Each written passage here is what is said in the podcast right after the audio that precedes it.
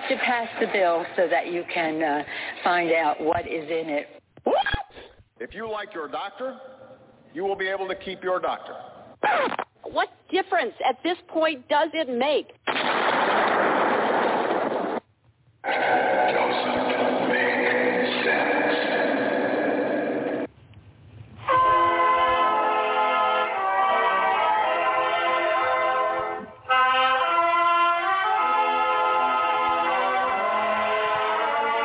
If you're looking to make sense out of what's going on in the world today, then you've come to the right place. Welcome to Southern Sense Talk Radio with your host, Annie the Radio Chickie Bellis, and featuring Curtis C S. Bennett and the most interesting guests that you'll find anywhere on internet radio. And you can join the show and let your voice be heard by dialing nine one seven, eight eight nine, three six seven five. So sit back, relax, and remember, Southern sense is common sense.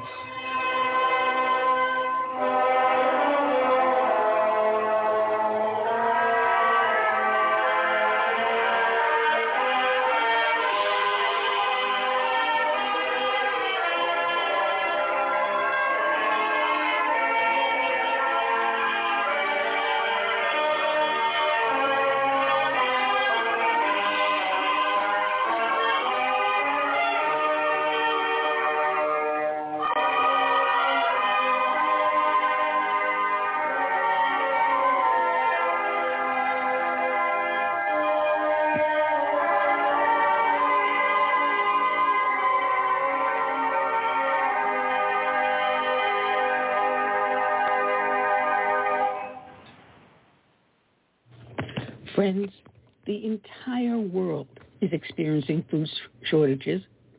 Supply chain breakdowns continue to have a domino effect on everything, especially food production. Farmers can't plant as many crops now because of fertilizer shortages, forced regulations, and of course, high fuel prices. This will cause more painful food shortages when we run out of the food we're eating now. You know, food takes time to grow. So when farmers don't plant, well, months later, we don't eat. That's why you need to prepare for an increasing number of food shortages. And the best way is to invest in ReadyHour emergency food from My Patriot Supply. It's a perfect hedge against skyrocketing prices and shortages. Right now, save fifty dollars on a four-week food kit from My Patriot Supply. Go to prepare with southern sense dot com and get your fifty dollars savings on a four-week emergency food kits that average over two thousand calories per day. That's prepare with southern sense dot com. Those who know what's coming are getting prepared now. Well, if you don't want to type in that whole big thing saying prepare with southern sense dot com and you're on my website, which is Southern Sense, put a dash in the middle, southern-sense, as in common sense dot com, you can easily click on My Patriot Supply and go directly to the website and get your fifty dollars savings. As I'm telling you now, those who know what's coming are getting prepared right now. Shouldn't you? Prepare with southern dash sense dot com. That's southern dash sense dot com. Click on My Patriot Supply. Do it now. All right, and welcome back to another adventure here on Southern Sense, live on Blog Talk Radio, S H R Media, Global Enlightenment Radio, iTunes, Stitcher, Spreaker, YouTube, Facebook, all the heck with it. We're all over the place. Just go to the name of the show, put a dash in the middle, southern dash sense dot com. I'm your hostess with the least mostest, the Radio Chickie D, Annie, along with my co-host who's going and scratching his head going, what the heck is this lady doing today? Curtis, C S. No, Bennett. Not at Good all. Afternoon, Curtis. Hey, as we talked um, about before we started the show, I've been on the road the last um, seven days, so I want to thank everybody that came out to uh, my book signings and to hear me speak and to get their hands on my new political suspense um, Truth versus the Democrat Party, which is a book that is banned um, by many, many online um, book distributors. But um, just the same, um, it is selling like hotcakes. So I want to thank everybody. Ah, well, I'm glad that's happening with you. If anyone deserves something good happening, it is you, that's for sure. I appreciate but that. We've got ourselves a jam-up lineup here today. Um, we're starting off with Brian McDonald, who has actually five nonfiction books. Uh, the latest is the new one called, um, oh, geez, Five Floors Up, The Heroic Family Story of Four Generations in F D N Y. Uh, it's an absolutely it's riveting, I'm telling you, a very, very riveting book, uh, very good. And if anyone uh, has a family member that's in the, the firefighting service, Uh, this is a must-read. Uh, even if you're in uh, law enforcement, uh, any one of these emergency services here in the, uh, at home, it, it really brings you into the family and the history, the mindset, the loyalty, the love, and the grudges. Uh, but it is a very good book, and it leads you up through nine eleven through today. Uh, and I'm telling you, I, I read it almost in one sitting, almost. Uh, then we have, coming back, joining us, Kevin McGarry. He's the founder of Every Black Life Matters, and he's the chairman of the Frederick Douglass Foundation out of California, as well as executive uh, for the Douglass Leadership Institute. Uh, then again, we have our friend Mark Tapscott, uh, who should be joining us today, I hope, fingers crossed. Uh, and then from the Heritage, we close off the show with Jason Bedrick. He is uh, a research fellow at Heritage Center for Education Policy. A lot going on, a lot to talk about, a lot to do. Wow, Curtis. Yeah, and it's a, you're right. It's a lot to talk about, and maybe we can um, ask some of our, our guests about this this seemingly upcoming indictment of the former president, which I'm hearing a lot about. Uh, well... We'll see. We'll see. There's there's a lot of little ghosts in that closet there, and uh, I don't know if too many people really want to have that exposed, honestly. We'll see. I hope you're right. We'll see what comes up. Uh, like, got to remember, uh, we're questioning the legality of uh, the uh, raid on his Mar-a-Lago uh, estate, his home. So uh, we're going to see. We'll see what happens here. Uh, we also have Biden doing his latest goofs. I mean, if Which anyone has ever been... well, yesterday he did another speech, a unity speech, which was anything but unifying. I mean, I wish I had recorded it because I would have played segments back, but yesterday and today have been so hectic, so busy, that I haven't had to do it. I caught bits and pieces of it. For a president who, in his inaugural address, stated he would unite this nation, he has done everything possible to divide it. And I've never known any any leader of this nation to be that divisive. Unless yeah, you right. add in the Ku Klux Klan, in which he used to be a member of. Oh, oh no, I wasn't supposed to say that. Or I can't say he was a member. He was very friendly with them. Yeah, mm-hmm. he... He was a sympathizer. Ah, major, Very major, much. major. So, like we have, like I said, we have a lot to talk about, a lot that is going on, and there has been a win for our side. This will pop. I hope we're going to get into this later on with uh, Brian McDonald or with one of our other guests. But uh, New York City uh, police officer, because he did not get the jab, was set to be dismissed, be fired from the job. And just the day before he was supposed to be fired, he filed a lawsuit, which held him in abeyance. He kept his job. And the judge ruled in favor of the officer. He put in for a religious exemption because he's Roman Catholic. He does not believe in taking the jab because the jab is is created from fetal cell tissues, cell tissues from aborted babies. And he said, no, I'm not doing this. I am pro-life. I am not for abortion. And I will not take anything that you tell me I must, I'm mandated to take that contains the tissues of aborted babies. And he won. and he won. So there's twenty other officers that have filed similar lawsuits that are going to be coming up right behind him. And can you imagine the tidal wave of civil service employees, firefighters, emergency services, even clerical, that will now flood the courts saying, wait a minute, a precedent has been set. Of course, you know New York City is going to challenge it. Of course. Uh, precedent has been set. So now you're telling me that you dismissed, without even reading or looking at my religious exemption, you completely threw the First Amendment right out the window. And you also turned around and violated your own federal law that says if it's an experimental drug, you cannot mandate me to take it. How many millions of people across this nation will turn around and say, you forced me to take the jab? Now I'm suing you for damages. You made me lose my job and my income. Now I'm suing you for my job back and damages for loss of income and for hardships. Can you imagine the floodgates that are going to be opened on this? Hello, Quite mandates. I am doing Quite this. F you. Here we go. F you. Mandates. Up yours. I mean, up yours. Military. Uh, you you go, of course, the whole gamut. Hospital workers, other healthcare workers, forced to take the jab. And I'm battling with a cat right now. She's trying to take over the desk and chair. Anyway, uh, we, like I said, it's going to be a very, very, very busy show. And I want to welcome those. And I haven't had a chance because I am running so far behind. I only woke up at eleven thirty my time, which was only an hour and a half before airtime. So if I'm a little bit of an airhead right now, it's because I'm not awake yet.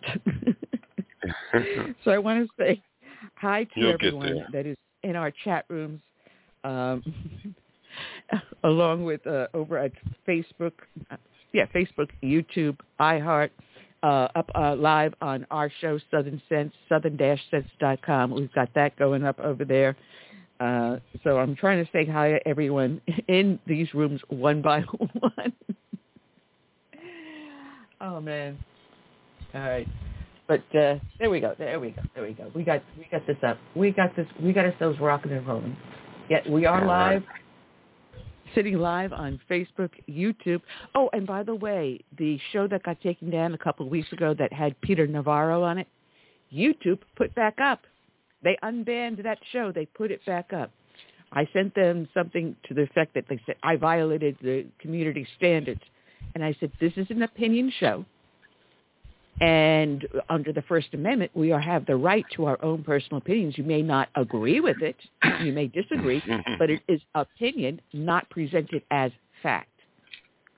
Well, we do have people that are, are, are specialists in their fields. Hey, but... and they put it back up. So Peter Navarro's segment with us is back up on YouTube. Win for this side. Yay. Now if I can get the other right. channel unfrozen and get all the past episodes over the last ten years unfrozen, that'd be another one.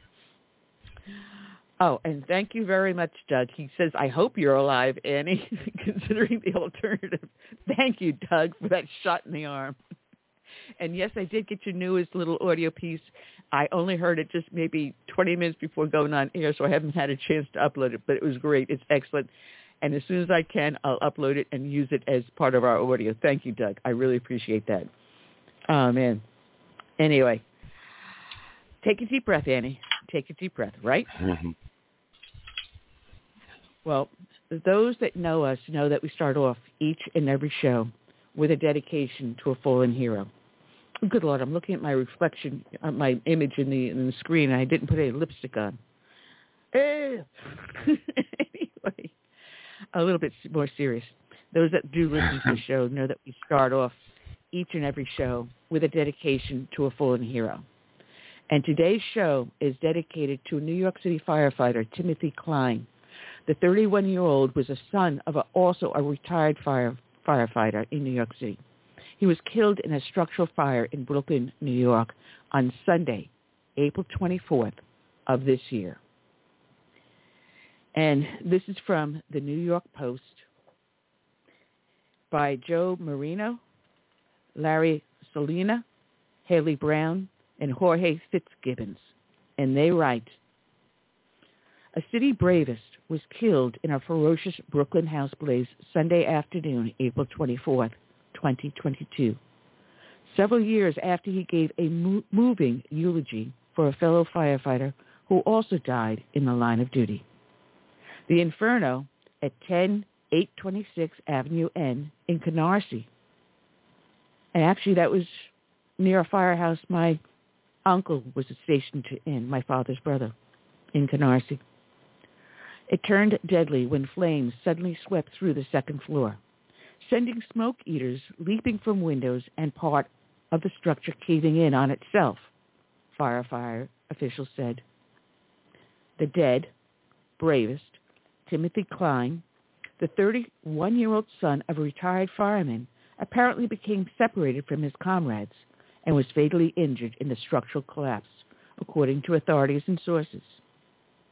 Eight other firefighters were also injured, either in the collapse or from burns, officials said. Everything seemed to be going routine when suddenly the entire second floor became engulfed in flames, said Acting Chief of Department John Hodgins at a press briefing in Brookdale Hospital in Brooklyn that Sunday evening. Three other members that were with Klein were able to escape by jumping out windows and getting out ladders in other areas of the building. Our members worked feverishly, very hard under very difficult conditions to try to reach Klein, Hodgkins said. Unfortunately, they were not able to get to him in time, and he succumbed to his injuries. Timothy lost his life doing his job that was asked him every day. Mayor Eric Adams added, "It gives us great pain and sorrow to announce that New York City has lost one of its bravest, Timothy Klein, six and a half years as a firefighter, thirty-one years old, coming from a rich tradition of dad and other relatives who are firefighters. New York has lost one of its bravest." Hundreds of cops and firefighters lined up outside the medical examiner's office that Sunday night to salute Klein as his body arrived. Klein, who's assigned to Ladder Company one seventy, had given the eulogy for a fellow firefighter, Stephen Pollard, in twenty nineteen, after Pollard was killed at the scene of a car crash on the Belt Parkway when he fell through a gap on a roadway. Stephen Pollard died not thinking of himself, but trying to help others, Klein said, at the time of his fallen brother, who had worked out of the same firehouse. "We lost a true hero that night. It breaks my heart to know that the days working alongside you are over. You will never be forgotten." On Sunday, it was Klein, a six-year department veteran, who was rushed to Brookdale University Hospital Medical Center, where he was pronounced dead, sources and officials said. Klein grew up in Breezy Point, Queens, and lived in Rockaway, sources said. He is survived by his father, retired F D N Y firefighter Patrick Klein, his mother Diane, and his three sisters, according to officials. An F D N Y rep said firefighters were dispatched to the two-story home at one thirty-nine p.m. with one, more than one hundred bravest working the scene, as the blaze was quickly elevated to a third alarm shortly after two p.m., twenty-one minutes later. Klein was assigned to the nozzle team that was extinguishing the flames when the unimaginable happened, officials said. The incident commander identified deteriorating conditions and ordered all members out of the building, said Acting Fire Commissioner Laura Cavanaugh at the press briefing. As they were doing so, there was a partial collapse of the ceiling. Four members were caught in that collapse. Three got out and are in stable condition at local hospitals. Neighborhood residents, Clara McHenley, twenty-four, said the blaze was the scariest thing I have ever seen. The flames were massive and there was so much smoke, she said. Everyone was running back inside their houses to get away from it. It was just burning and burning. You felt like the wind was going to blow out the flames, blow the flames from house to house. Neil McCallum, nineteen, who lives a block away, said his grandfather initially thought a neighbor was barbecuing in the area. The flames were so high, like ten feet high, and the smoke was at least one hundred fifty feet in the air, he said. A while later, they started rushing stretchers, Malcolm said.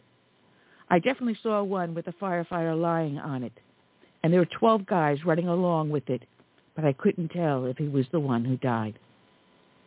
Adams said the five hurt firefighters suffered from non-life-threatening injuries. A resident at the address was still unaccounted for as of this writing. A civilian was injured and was treated at the scene and refused further medical attention, the F D N Y said. The injured firefighters were taken to Staten Island University Hospital after suffering burns. Andrew Ansbro, president of the F D N Y Firefighters Association, said in a statement, "There are no words that aptly describe the loss of a fellow firefighter in your company and this department. And the Klein family is now living with the worst nightmare of every person who has ever sworn the sacred oath to the F D N Y. F D N Y Lieutenant James McCarthy, president of the Firefighters Association, added that Klein's sacrifice embodies the ultimate heroism, laying down his life for others." Klein graduated from Archbishop Motley High School in Queens before attending New York College of Pennsylvania, where he received a bachelor's degree in sports management and athletic administration in twenty twelve, according to his LinkedIn profile, before joining F D N Y in December of twenty fifteen. Klein spent over two years working as an administrative assistant at the U S Athletic Training Center, a physical therapy and athletic training company based in Midtown Manhattan. He also has a second degree as a member in the Knights of Columbus. Klein is the one thousand one hundred fifty-seventh member of the F D N Y to die in the line of duty, fire officials said. The last city firefighter to die in the line of duty was thirty-three-year-old Jesse, Jesse Gayhard in February.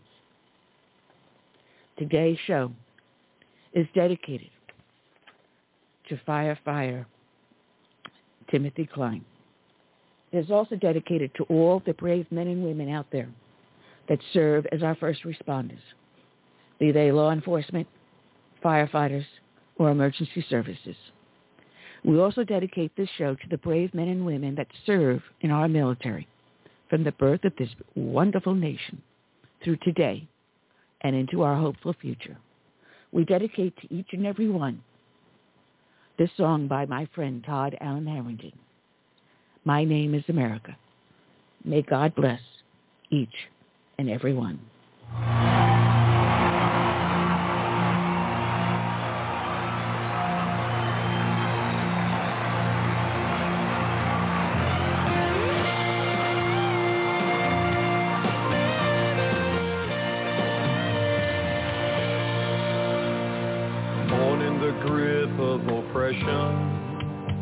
I fought for my liberty. I paid with the blood of my people. Freedom has never been free. Now my door's always open to dreamers and friends. When I'm attacked, I protect and defend.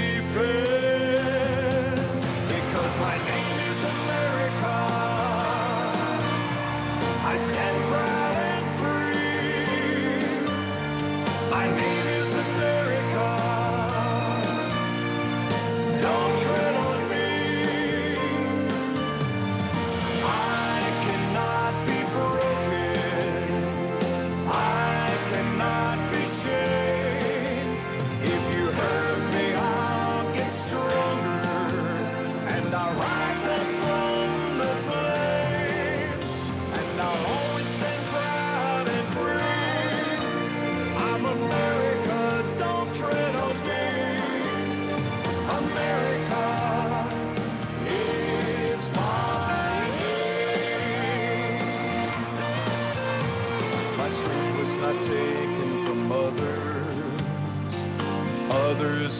gave it to me. They believe in the virtues I stand for, my respect for humanity. Now I'm challenged by tyrants who envy my power, but they're vicious deeds. Because my mind is sour, because my name is America, I stand firm and free. My name is America, don't tread on me. I cannot be broken, I cannot be shamed. If you hurt me, I'll get stronger, and I'll rise up from the flames, and I'll always stand proud and free. I'm America, don't tread on me. America is my name. For those who need me, I'll always be here. For those who will harm me, I'll face without fear. But I'll always stand proud and free. I'm America, don't tread on me. I'm America, yes, America is my name. Is my name. All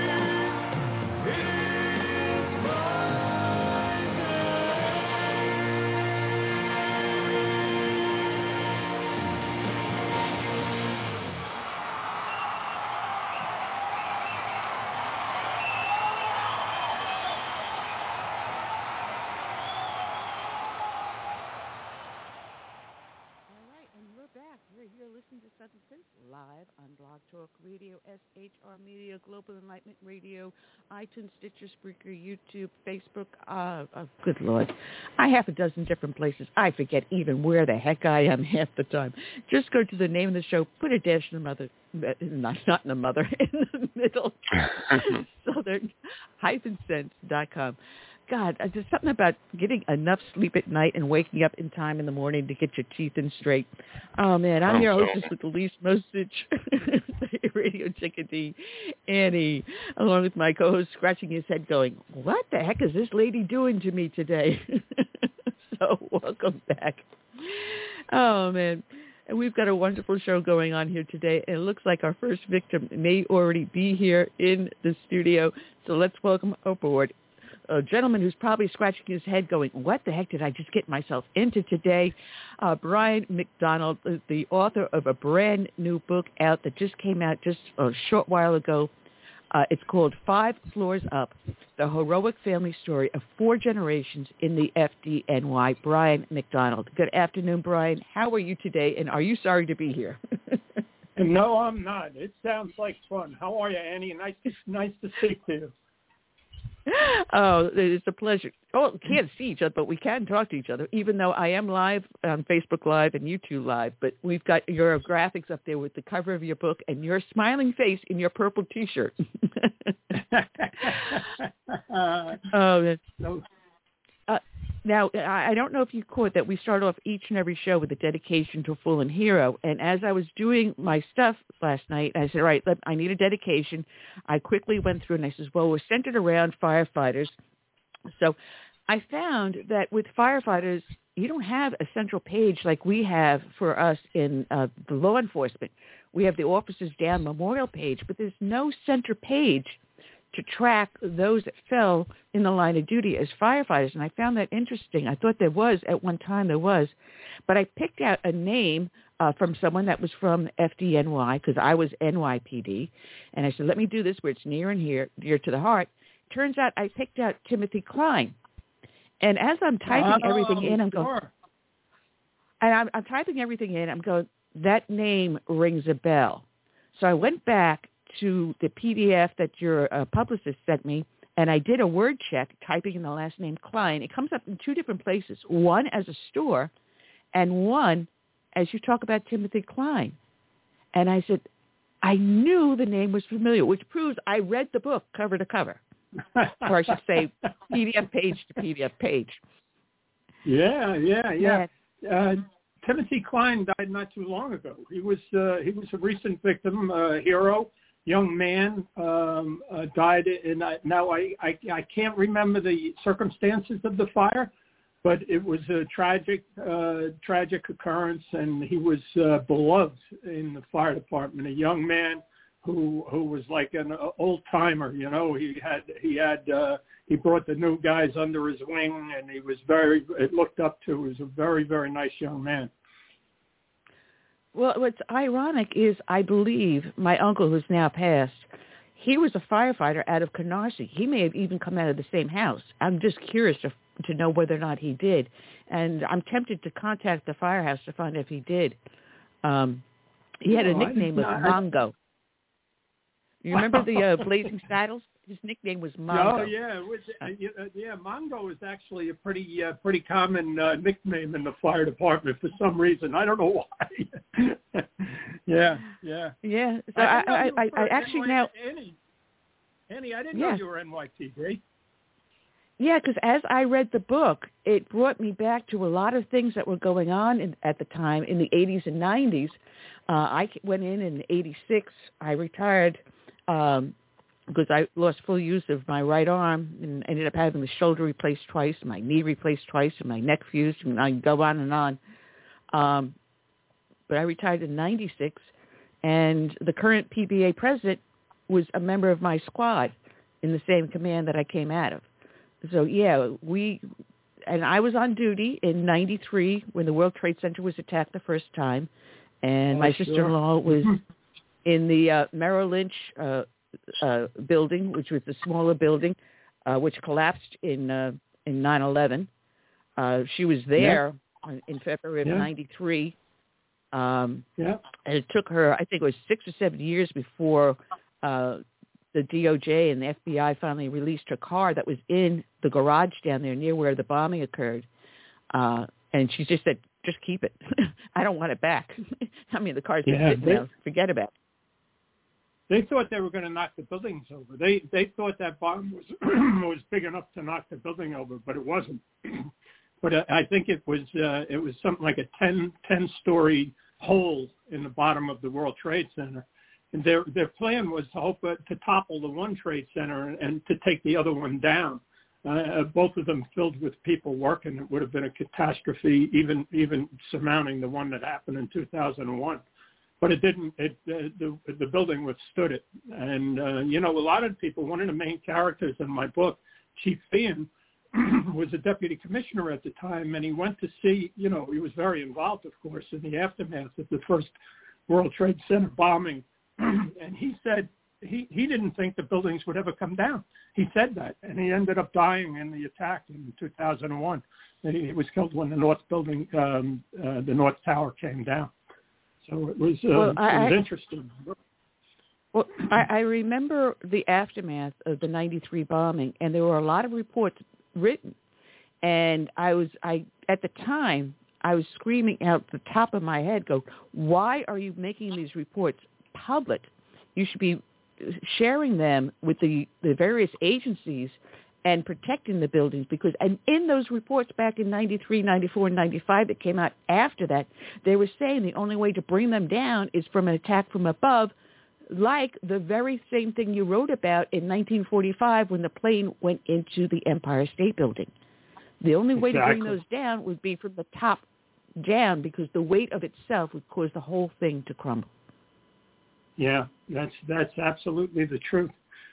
And there was a lot of, uh, you know, there was a lot of, um, you know, not only did they uh, make those reports public, which was not very smart, but there was very little communication between the agencies. Now, uh, you know, and, and it wasn't any um, uh, malice by anybody, but the police department knew. The police department had uh, helicopters over the towers before they came down, and they radioed to their command post uh, that the towers were in imminent danger of collapse. But that report never got to the fire department command post. And it wasn't uh, it was just because the agencies didn't have the infrastructure to to speak to each other. They do now, but back then they didn't. And if that if the that warning had, had gone in, uh, nobody knows how many people would have been saved, how many fireflies, but it would have definitely saved many, many lives uh, out, of, out of the three hundred forty-three that ended up dying from the fire department that day. Well, you know, um, I lived through where I went into the academy. We had three different agencies, transit, housing, and P D. And you were sent to the different agencies. And then eventually they merged all three into one. And when we did that, they started talking about merging E M S into the fire department. And there was a big pushback between the two agencies. And eventually they did. And it was a good thing. It was a very good thing because most agencies around everywhere else had E M S or E M T, whatever you want to call them, merged with F D because a lot of times they'll dial nine one one and anyway, a truck will be dis- dispatched as well as an ambulance. You never know what you're going to walk into, uh, but they did eventually. And when I sat here, I was now retired here in South Carolina, watching it unfold because we were watching, believe it or not, Don Imus on T V. Go oh, yeah, figure yeah. From the sixties and great, seventies. Great, great, yeah, yeah, yeah, yeah. Great patriot. Uh, he and his brother Fred, and uh, we were watching it, and they had some clip going on which showed New York City in the background, and there was a, a film crew going on. Uh, they were following a firefighter around, which you write about in your book, you know, the day in a firefighter, just to show, you know, how most of the time it's mundane, but then the S hits the fan. Um, that's when that they caught on camera the first plane that went in. And what yeah. went through my mind is knowing the ground, and most people don't understand the, the, the ground area around the World Trade Center at the time. It was a huge plaza that went between the buildings. And when F D and E M S and N Y P D responds, they pull directly onto the plaza, in between and yeah. around the building, which you write partially about. But unless yes. you've actually walked it, you really can't understand the ground there.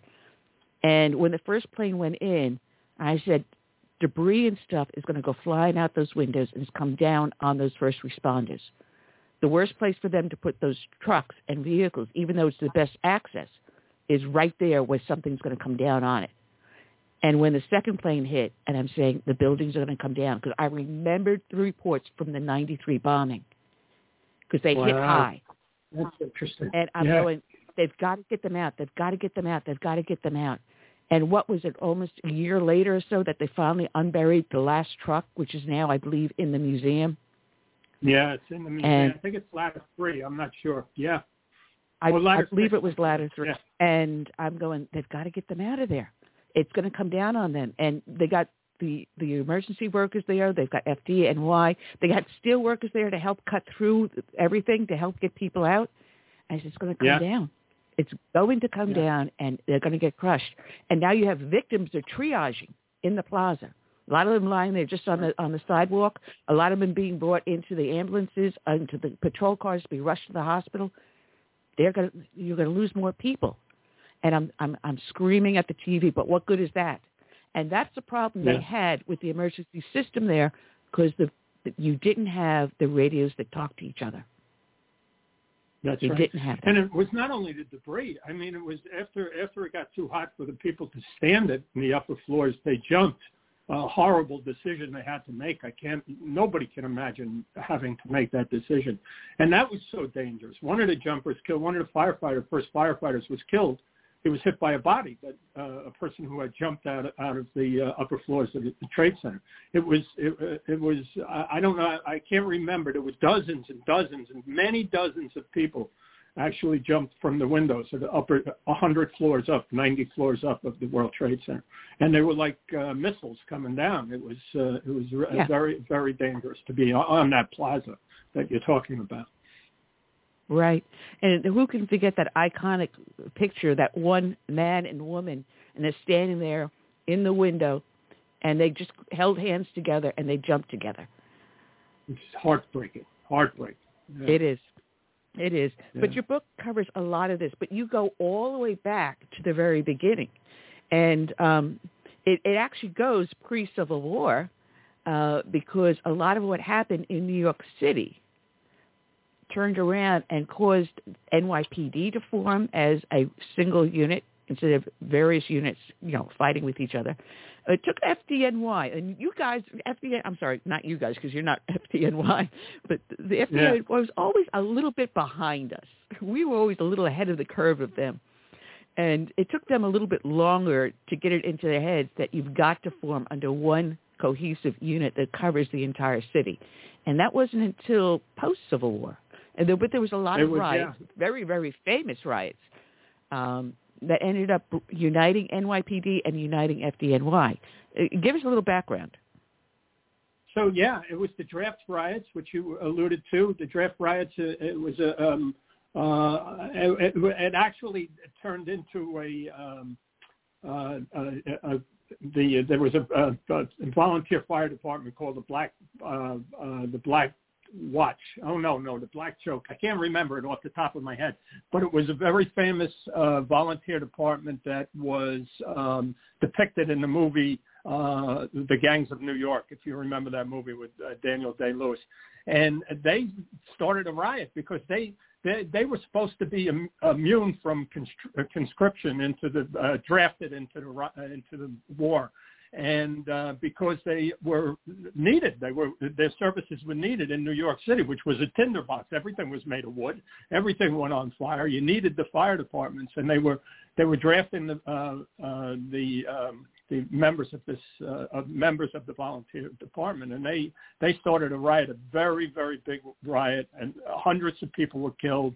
It went on for days, uh, martial law, uh, you know, every, uh, everything happened. And afterwards, there was such a backlash of it that they, um, you know, the po- political powers that be of the day, the winds blew in the other direction, and reformers came in, and reformers put through A, a single department that was that unified um, all of the uh, all of the uh, volunteer uh, uh, departments. But it was a very, very colorful time. I read about a fire in the uh, P T Barnum Museum in downtown Manhattan, and uh, there was um, uh, acts. I mean, P T Barnum. It was like a, a, all of the, the gigantus. There was woman. Uh, there was uh, monkeys that he had in cages. There were. Uh, also, the, there were reports that firemen were saving mannequins, thinking they were people running out of the building. The monkeys got loose, and they ran down the streets of New York. It was a, a wild, wild scene in, in that time. And, when, and that was one of the last fires the volunteer fire departments fought. After that, it became the F D N Y. You know, it could give rise to the rumors of the source of monkeypox. You know, a little human.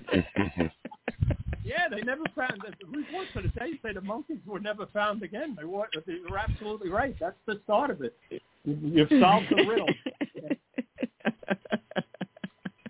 Brian, you know, you know, I just I just wanted to say, you know, I, I'm not a firefighter, but my whole family was N Y P D. My brother was a detective in the fifty-two squad in the, in the Bronx.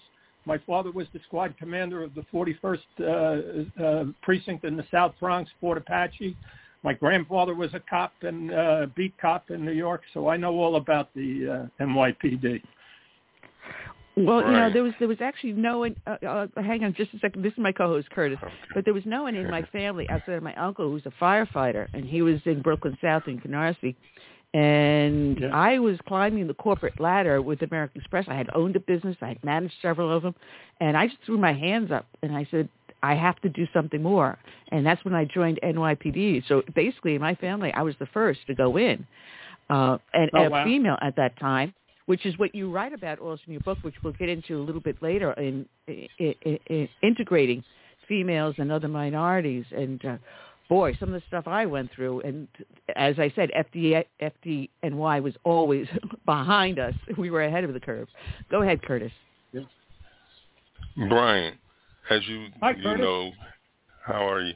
And a lot of people have heard that there are deniers that um, nine eleven really happened, and then, then there are those who who believe it was an inside job by the government. Um, has anyone ever asked you about that um, when you were writing your book? Did you discover anything? Well, I, I mean, uh, I, I don't. I think that uh, yeah. I you know and I, that's you know there, there are still uh, beliefs uh, out there that it was an inside job. I don't think anybody really believes that it didn't happen. I was doing an event uh, last night with a um, chief uh, named Pfeiffer, who was the first chief in the in the um, in the towers the day of the attack. He was the guy that that that um, Annie was talking about. The um, that French filmmakers were following and making the uh, documentary. And uh, Chief Pfeiffer sent his brother up the stairs of the tower, never to see him again. I mean, it was his job as the as the uh, as the incident commander to send the units up the stairs of the of the, uh, of the World Trade Center. And if anybody had told him that the that nine eleven didn't happen, he would have a, he would have a very short answer for him. You know, so that. But but on the other hand, yeah, there's all sorts of, you know, uh, rumors. I don't think it's ever been, um, you know, I, I, I you know, I'm I'm talking about something that I don't know, but I don't discount anything, to be honest with you, Curtis. Yeah, and me neither after Watergate and the assassination of J F K, R F K, and uh, yeah. Martin Luther King. Yeah, yeah, yeah. Well, you know, there's, there's also people that still say that it was done by bombs placed at the pilings, and explain that to the people that saw the gear landing right next to them, or the gear that went yeah. through the tops of buildings, uh, or the fuel that went through the elevator shafts, incinerating people that were trying to escape in the elevators, or that ran down the stairwells as people were trying to get out. Uh, stairwells that can only go down, that were so narrow, only two people side by side could go down. Try to do a fireman's carry to bring someone down those, that stairwell. You can't do it. I've done a fireman's yeah. carry to bring someone out of a building. And if you know what I'm talking about, where two people lace their arms together and the person sits in yeah. their arms as if in a seat with their arms around the person's neck. You can't do that down those narrow stairways.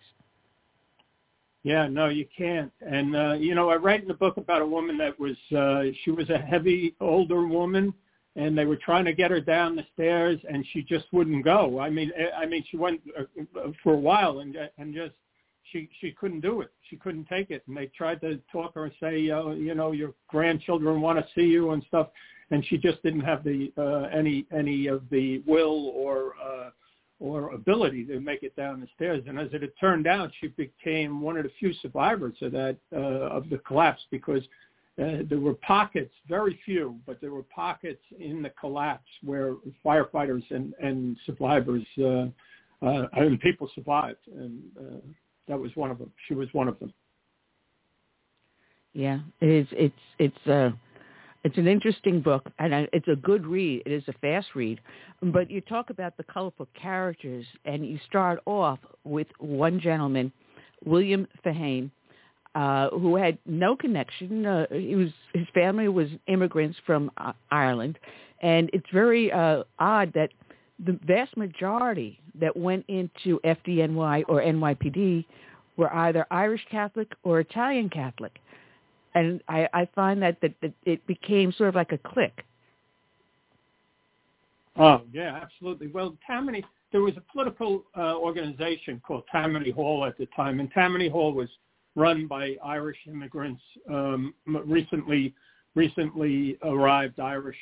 And and what they what they would do, they would take advantage of the recently uh, arrived immigrants, but they also provided a, a, a way for immigrants from Ireland to assimilate by working in civil service. So they ran the fire department, they ran the police department, uh, they ran other agencies where where uh, Irish immigrants could find uh, a place where they were um, uh, welcomed and uh, could, uh, you know, climb the ladder. Uh, you know, uh, by by the late uh, nineteen hundreds, seventy-five percent of the uh, upper echelon of the fire department was Irish Catholic, and you know that remained. Uh, there was, uh, you look at some of the names of the uh, of the roster of firefighters that died on nine eleven. There's an awful lot of Irish names. That's not saying anything. Uh, anything besides that, the Irish are still very. very much uh, a part of the uh, fabric of the N Y P D, and it's just something that, that has remained, you know? you know, um, it, it, what's ironic is that when I was reading through the book and I was reading how, you know, it was family member, family member going down and why they gravitated either to N Y P D or F D N Y, I remember as a young girl, my grandfather taking me into the local barber shop. And he was well known in his town, and when he passed away, he had the mayors of five other towns in his funeral procession. And he was an Italian immigrant. And he pointed to a sign in the barbershop that said, "No W A Ps need apply."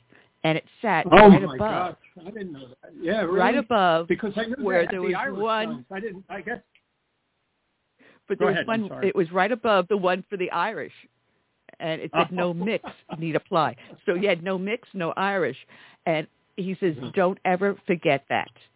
And it's something I always remembered. So then when I was reading the book, um, it's like, yeah, a lot of this comes really, really dead home to me. And yeah. I could see why, because now you have, you're inside with a group of people of like-minded, same faith, same loyalty, same devotion, and you become brothers in arms. And not to be sound like I'm sexist, whatever, but that's it's a fraternity. Even though you're female right. or male, uh, it's still part right. of the fraternity. It's like when I say mankind, I mean all of humankind. I am not right, politically right, right. correct, as you can tell. right. yeah. Oh, that's great. That's great. But um, tell us about the the man that you, you centered this on and the mindset, uh, because as it turns out, the dedication that we did to Timothy Klein, he was the same as William Sahin, a nozzle man. And explain what that yeah. is and the difference between a, someone that is works the engine compared to the latter. You know, the fire department's interesting. There are, and it has nothing to do with ambition or the or the, an urge to get ahead or anything. But there are firefighters who remain at the rank of firefighter their entire lives, and the reason they do it, like I said, it's not because they don't want. It's they're they're not ambitious. They do it because they love their job. And what their job is to run into burning buildings with the hose, with the nozzle hose in their hands. And that's what this fellow was, the first fellow I wrote about, William William Patrick Feehan. And William Patrick Feehan got came onto the fire department in nineteen twenty-six. And it was the same year he got married, or he got married a little before that. And he wasn't a young guy. He was about thirty-four when he joined. And he uh, he ran into his first building, and he couldn't wait to do it again. And I don't know what that is. That's kind of some kind of, call it a hero gene or something, or uh, it baffles me that somebody would run into a burning building to, to save people they don't know. But there are plenty of firefighters that are like that, and William Feehan was one. He, he was hospitalized three times. Once he was given last rites uh, at a fire scene. Uh, they believed he, believed he was gone. He he pulled through, and as soon as he was able, he got back to the firehouse and started running into burning buildings again, much to the consternation of his wife. His dear saintly wife was going, and which happens a lot back back then, more that it was only women that were the uh, were the spouses at home. Now now it's now excuse me now it's a little different. But William, you're right. William was some character in. Uh, And uh, he was the he was the prototype. He was the prototype that the rest of the Feehans and the other part of the family, the Davins. I talk about the son-in-law Brian Davin and the grandson of of William Feehan, uh, Connor Davin, who are still firefighters. I was with them last night in that same event. Um, you know, they all have that same the same thing that the grandfather had. They all have that uh, uh, disregard for, for, for self-preservation when it comes to helping somebody else. It's, it's really, Annie, it's baffling. Well, you had it. Police, police, uh, people on the uh, police department have it too. Well, you know, I, I remember here I was straight out of the police academy and they flew us. If you remember the infamous seven seven scandal, uh, they flew us in there to cover for those uh, that they were kind of a little shorthanded at the time. yeah. But I remember was I was off Annie, of a... Annie, what was it called? Buddy Boys? Was that the Buddy Boys one? Uh, yep. Uh, the one um, yeah, yep. Mike, yeah. Mike McAlery wrote about? Yes, yeah. Because the seven seven happened after the nine oh, and I was in the nine oh.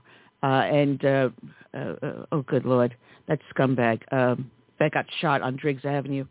Um Oh, geez. I was just uh, talking. How uh, geez, the nine oh. Um, they did the movie with uh, Pacino. Uh, that was my first oh, uh, arrest in front of that building. I, Serpico. Thank you. Serpico. Thank you much. Thank you very much. Yeah, he was as dirty as the rest of them. He should have been doing jail yeah. time with the rest of them side by side. And that was such a... Right. Actually, that literally was my first arrest directly in front of that building. But I remember in the seven seven, uh, I was off of Utica Avenue, and I see fl- flames and smoke coming out of the building. And being a rookie, Central Radio is not going to pick you up. And, you know, radio chatter can get very, very cluttered. And it's towards end of tour. And so, of course, everyone's calling in to get off the air.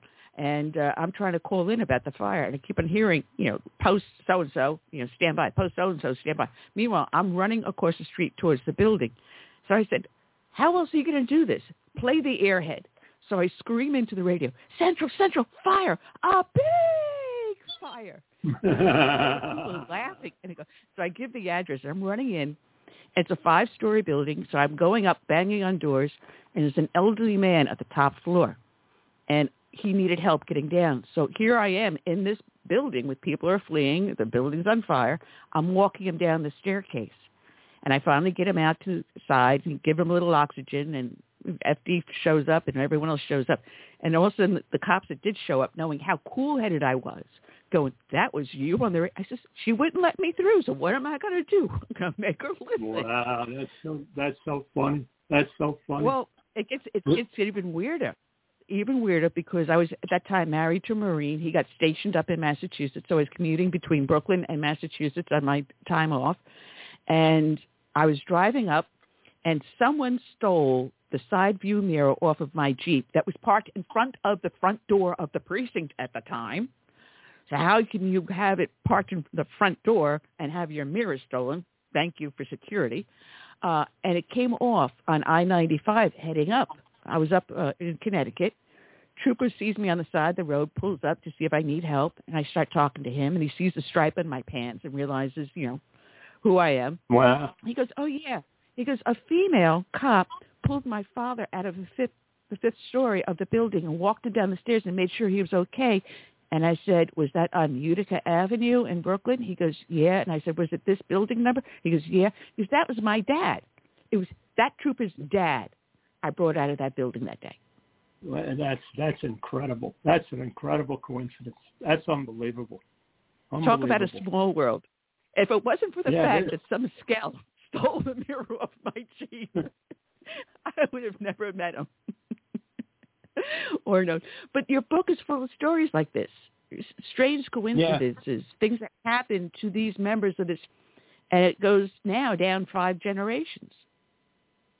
You know, um, Annie, first I have to, I just have to tell you, and I'm so sorry about this. I got to have a talk with my publicist. They didn't tell me because I have another interview coming up in about five minutes. That I, so I have to, I have to jump. But it, uh, I want to thank you so much for having me on.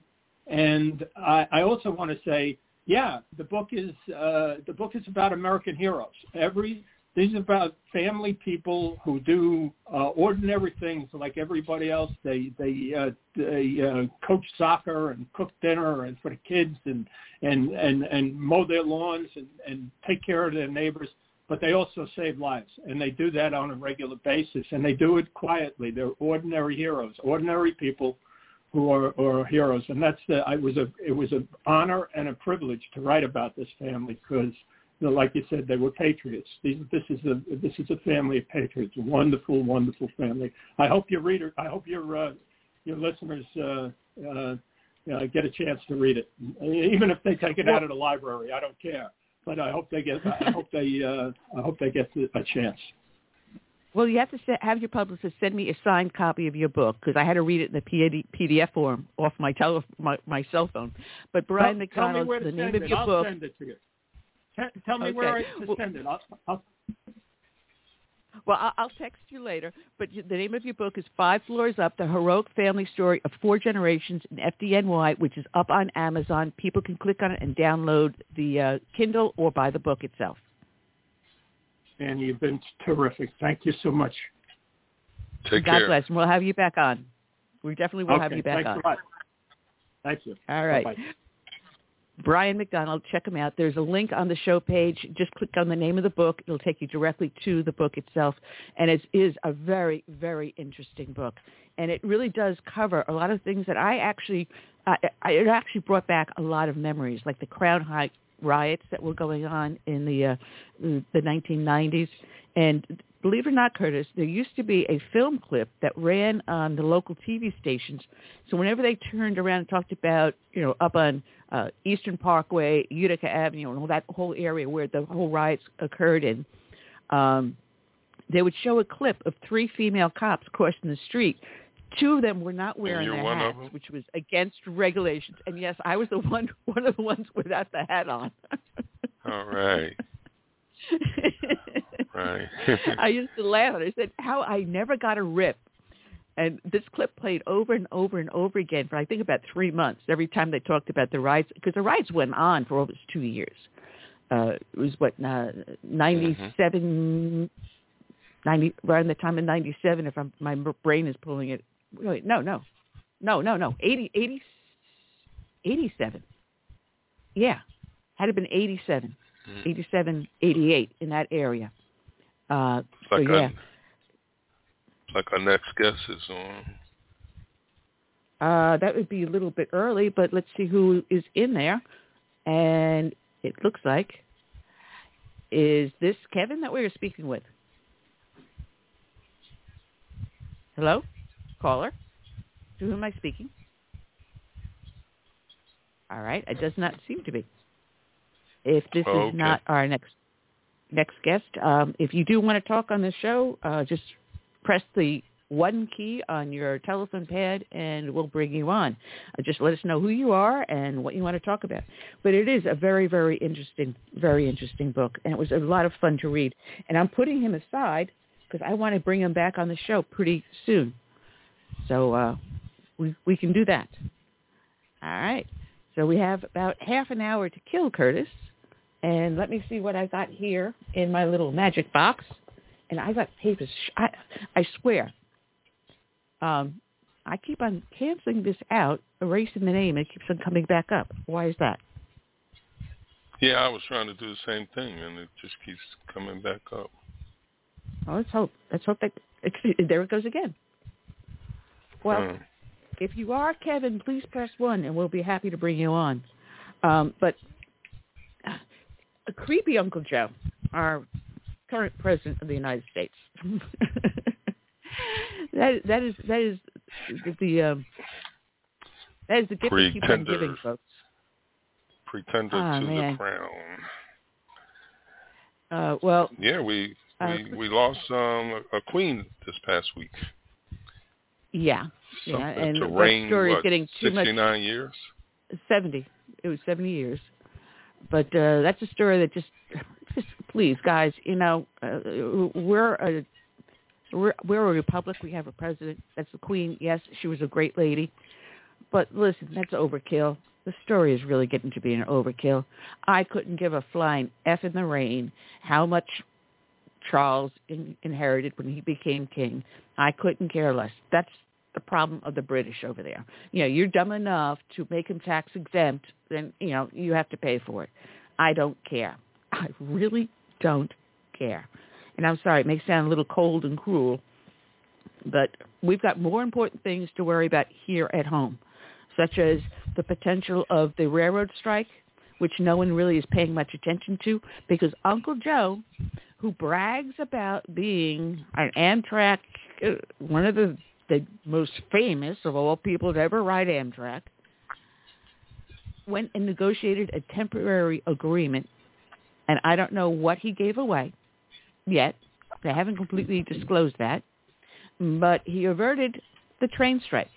Yet he can't unblock the ports where boats, are, ships are still sitting out there with things we need on the grocery shelves. But he can negotiate with these trains. So I'm wondering, you know, what does the the union have in his pocket? How much? What what payoff is he getting? We know he's he's gotten payoffs from Russia, Ukraine, China. You know, he's one of the dirtiest presidents. He makes Tammany Hall look like Boy Scouts. The Biden dynasty? Oh, please. Well, please.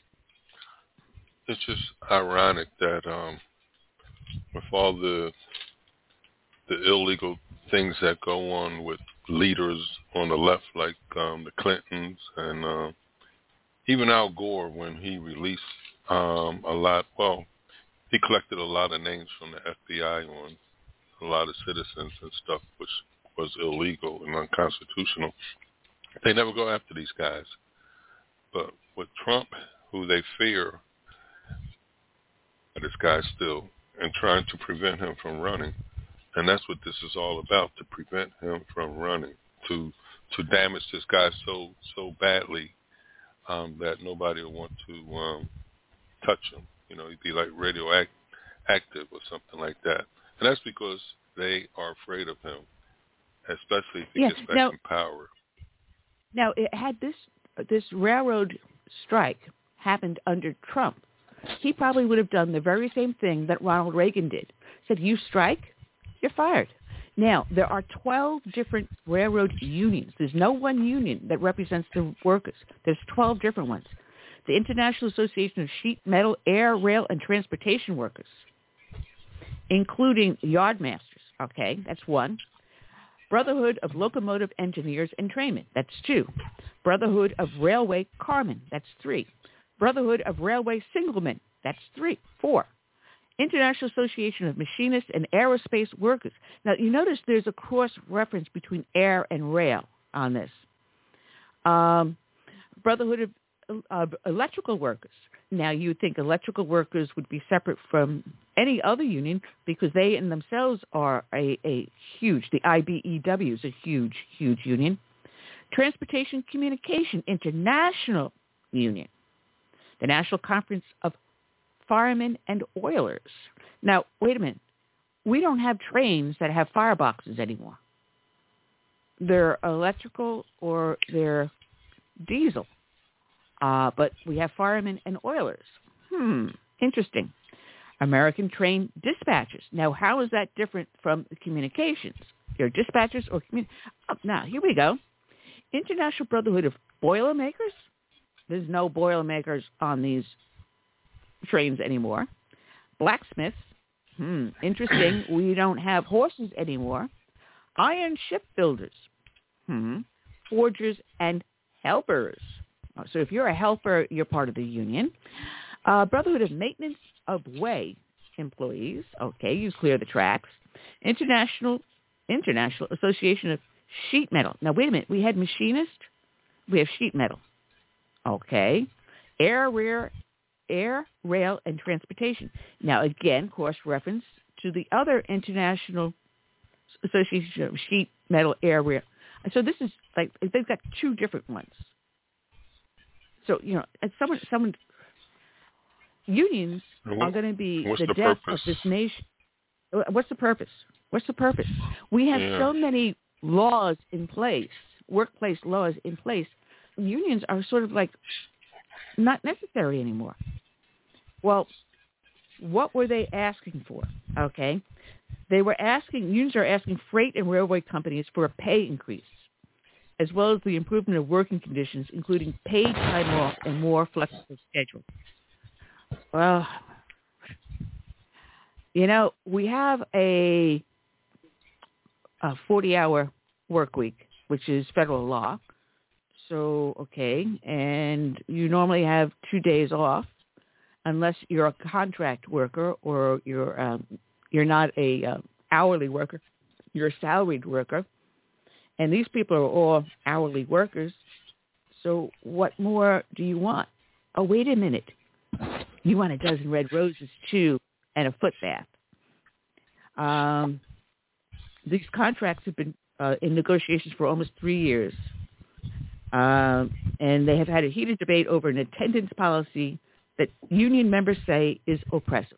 Oh, we we want to keep the rails running so we can get people moving and freight moving so we can get it to market in time or to factories in time or to wherever it has to go in time so business can be on schedule and come in with reasonable priced services and goods.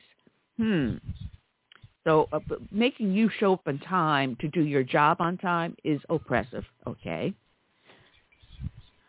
Uh, unions have threatened to strike over members' inability to take time off for medical visits and family emergencies without fear of punishment.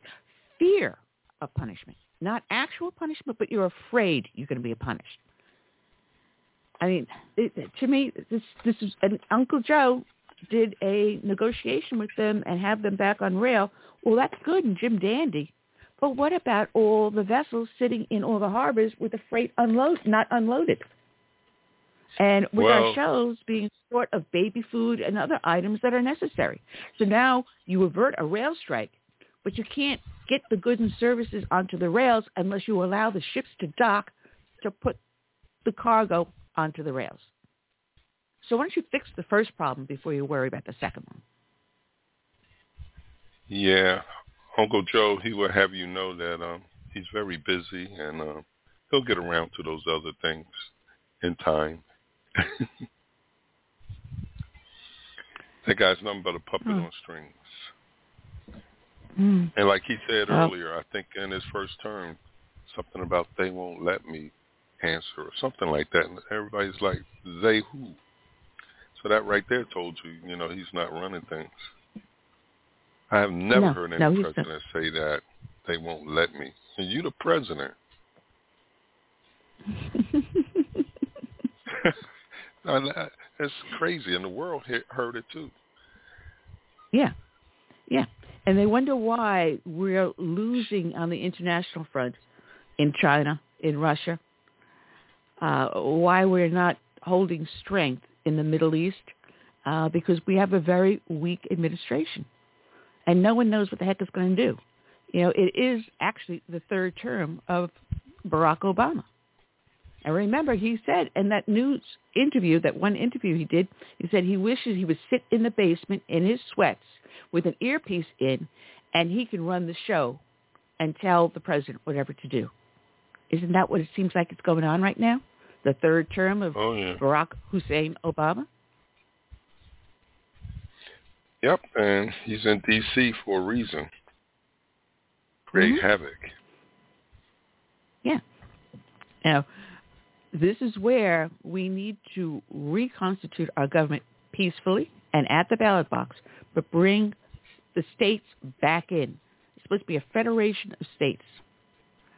And it's supposed to be the states from the bottom up, not from the top down. But we've allowed the federal government to be so overreaching that they tell us what type of toilets we can buy, what type of light bulbs we can buy, whether or not we can have a pond in our backyard that the E P A is not going to control.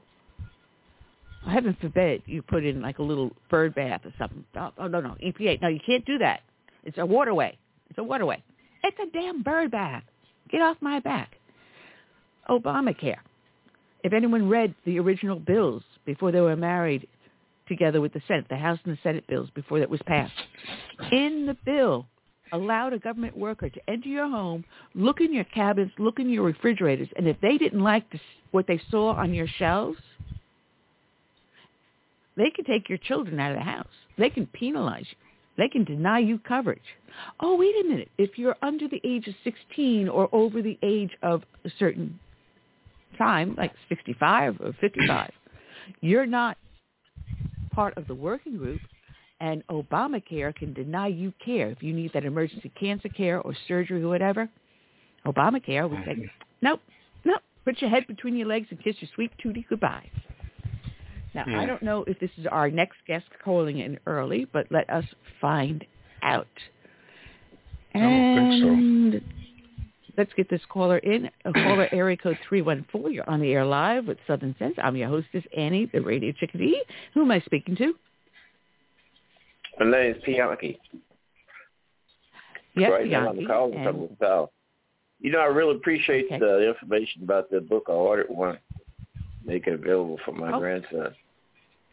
Oh, excellent. But, you know, it is a very, very right. good book. Yeah, you're absolutely right that, that the, these fifty countries slash states, they are countries, and, and it'd be nice if we got back to them. They have their own government. They have their own militia and everything else, but they need to come together. And I attended a, a convention of states meeting here the other night, the topic was on uh, doing forensic audits on the twenty twenty election, and it looked like they're doing a pretty good job.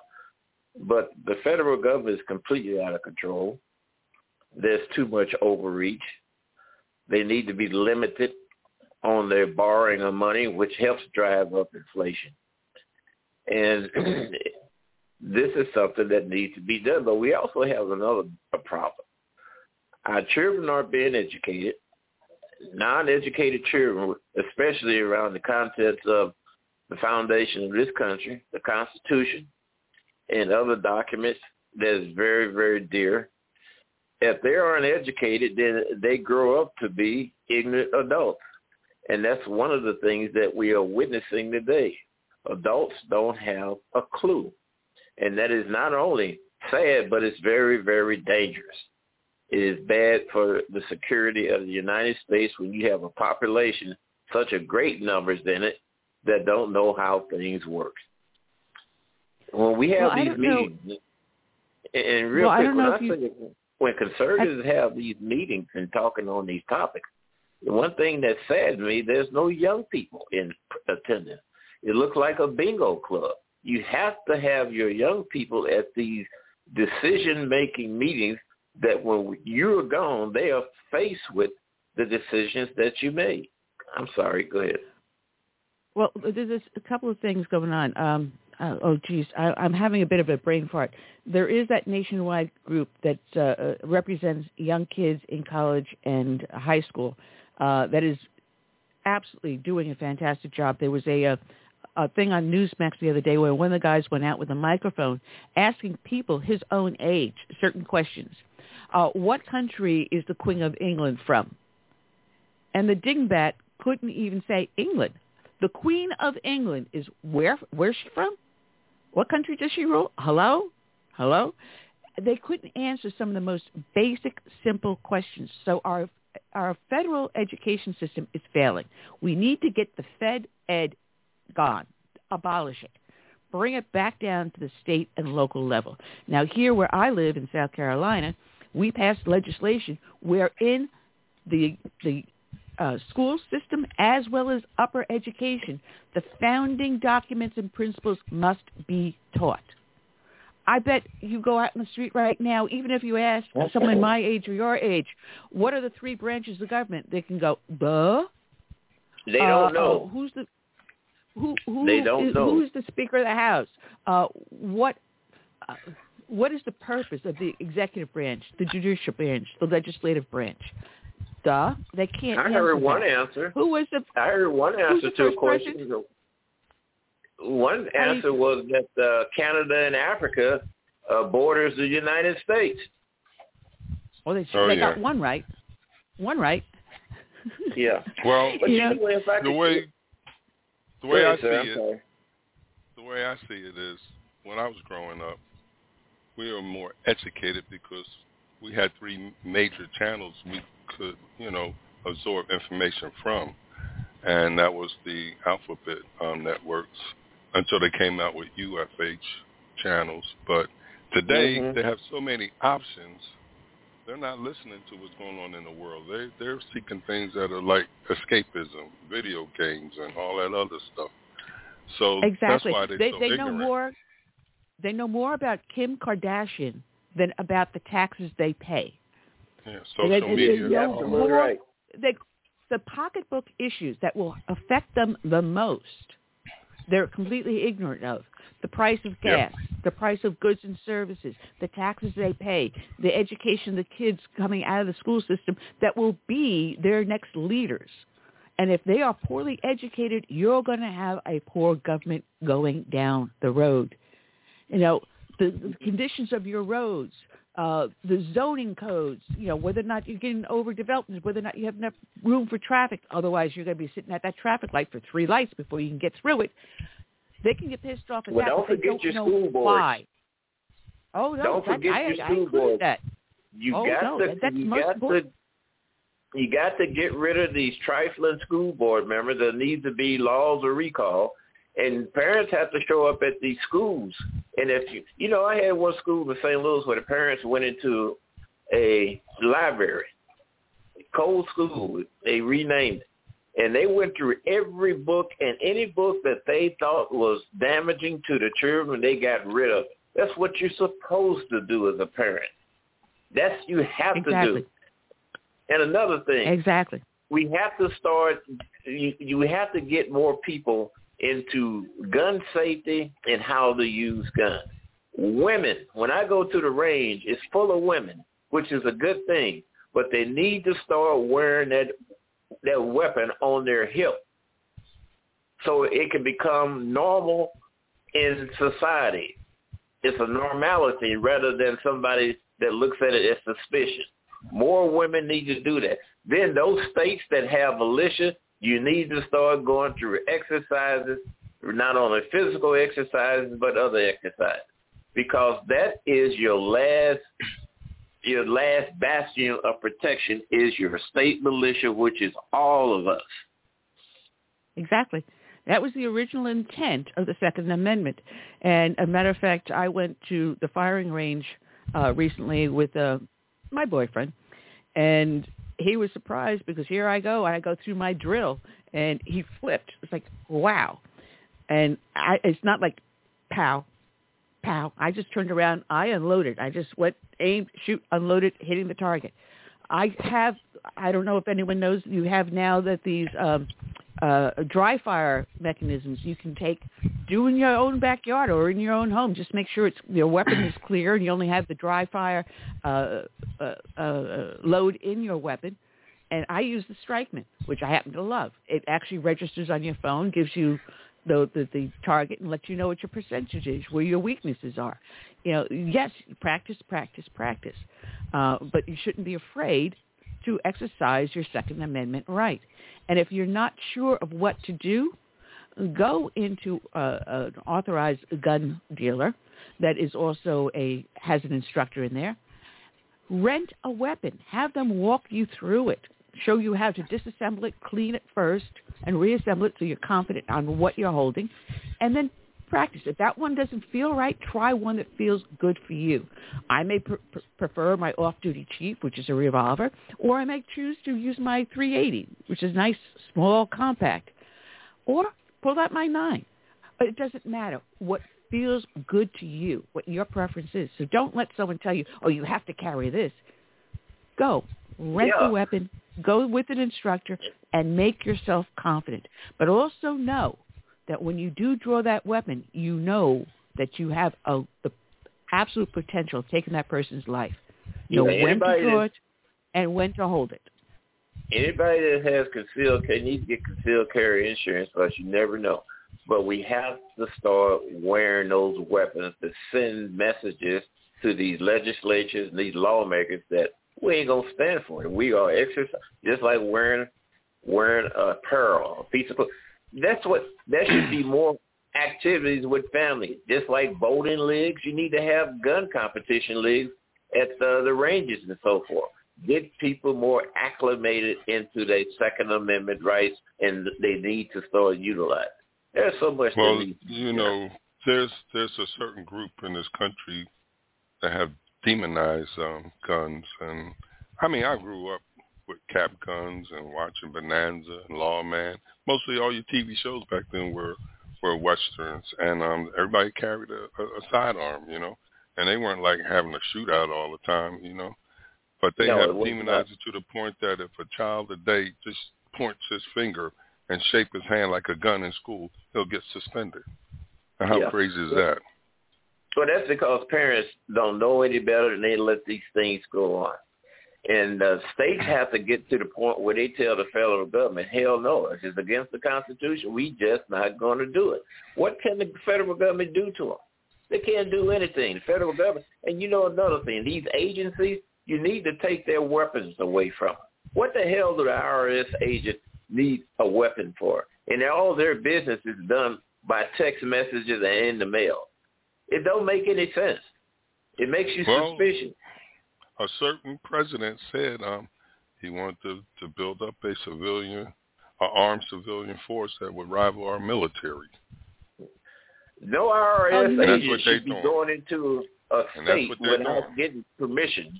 When they come into a community, they come into a county, and they need to check in with the sheriff, name their uh, particular business, show their warrant, and leave their guns at that sheriff's office. We already have uh, patrolmen and police officers. We don't need any I R S agents with weapons. Well, they're not the only ones, well, you know. The the Board of Education, Department of Education, they got weapons, you name it, Department of Agriculture, they've been armed to the tooth. Which is what we talked about in one of our previous shows, the p- proliferation of the federal government and firearms. And yet, they will deny the average citizen. However, uh, Pankey, that we, we I have seen recently where numerous federal agencies are bypassing the local sheriffs and local law enforcement, executing their warrants without their knowledge, which is causing a backlash for the federal government to impose upon what should be the state or local authority doing. You know, they go in without informing them, and then you have this poor civilian showing up at the police station going, you know, um, why? Yeah. And then that poor civilian has to jump through hoops and spend tons of money they may not have. And most of them are just throw up their hands and say, well, I can't afford to go after them and try to get my firearms back. They just That's throw their hands up and them. walk away, which is That's what they're trying education. to do, is to cow you and me. And is you your mentioned next guest here? Is your next guest here? About, Curtis should be calling him in just a few moments. But uh, you mentioned carrying the uh, concealed carry insurance, which is very important. Uh, there's a new one I've been seeing commercial on, on T V. Uh, was it C C W? I forget what it is. Uh, but also, I recommend highly going in, uh, picking up the Concealed Carry magazine. And through them, I have the carry insurance, which is very important because you never know when your First and Second Amendments will be jeopardized, and they will be there to help you. It's it's not the same coverage as law enforcement, which a lot of them advertise, because law enforcement now just had a lot of their uh, privileges pulled away thanks to this administration. Uh, now a cop can be sued if you just simply, if they simply look at you the wrong way. But uh, well, yeah, you know, it the is very important. If you do carry, get yourself back up by having the proper coverage, and it's not expensive. Usually, it's like only twenty, thirty dollars a month, and it's worth mm-hmm. the peace of mind. But Pancake, yeah. I do have my next guest in, and I want to All thank right, you I'm for sorry calling for- in. Overstand, but I really appreciate the opportunity, and I'll drop in on you sometime in the near future. Thank you very much. All right, God bless. All right, let's welcome our next victim in the lineup. He's a return guest, Kevin McGarry. Good afternoon, Kevin, and how are you today? Oh, I'm doing well. Thanks again for having me. It's such a pleasure, and uh, so glad to be back. And shame on you, as I was doing my research on you, you did not let me know that you have a new book out that I have not been able to read. I only found about, out about this about eleven o'clock last night, and now you have to get me a copy so I can review it and bring you back on. It's called Woke Up, Finally Putting woke, an Axe woke up. to the Taproot of White Supremacy and Racism in America. I'm sorry, I didn't mean to cut you off, but it's it's Woke Up with a D, Woke Up, yeah. And then, uh, again, the subtopic is Finally Putting an Axe to the Taproot of White Supremacy and Racism in America. Yes, yes. Sorry, I didn't mean to cut you off there.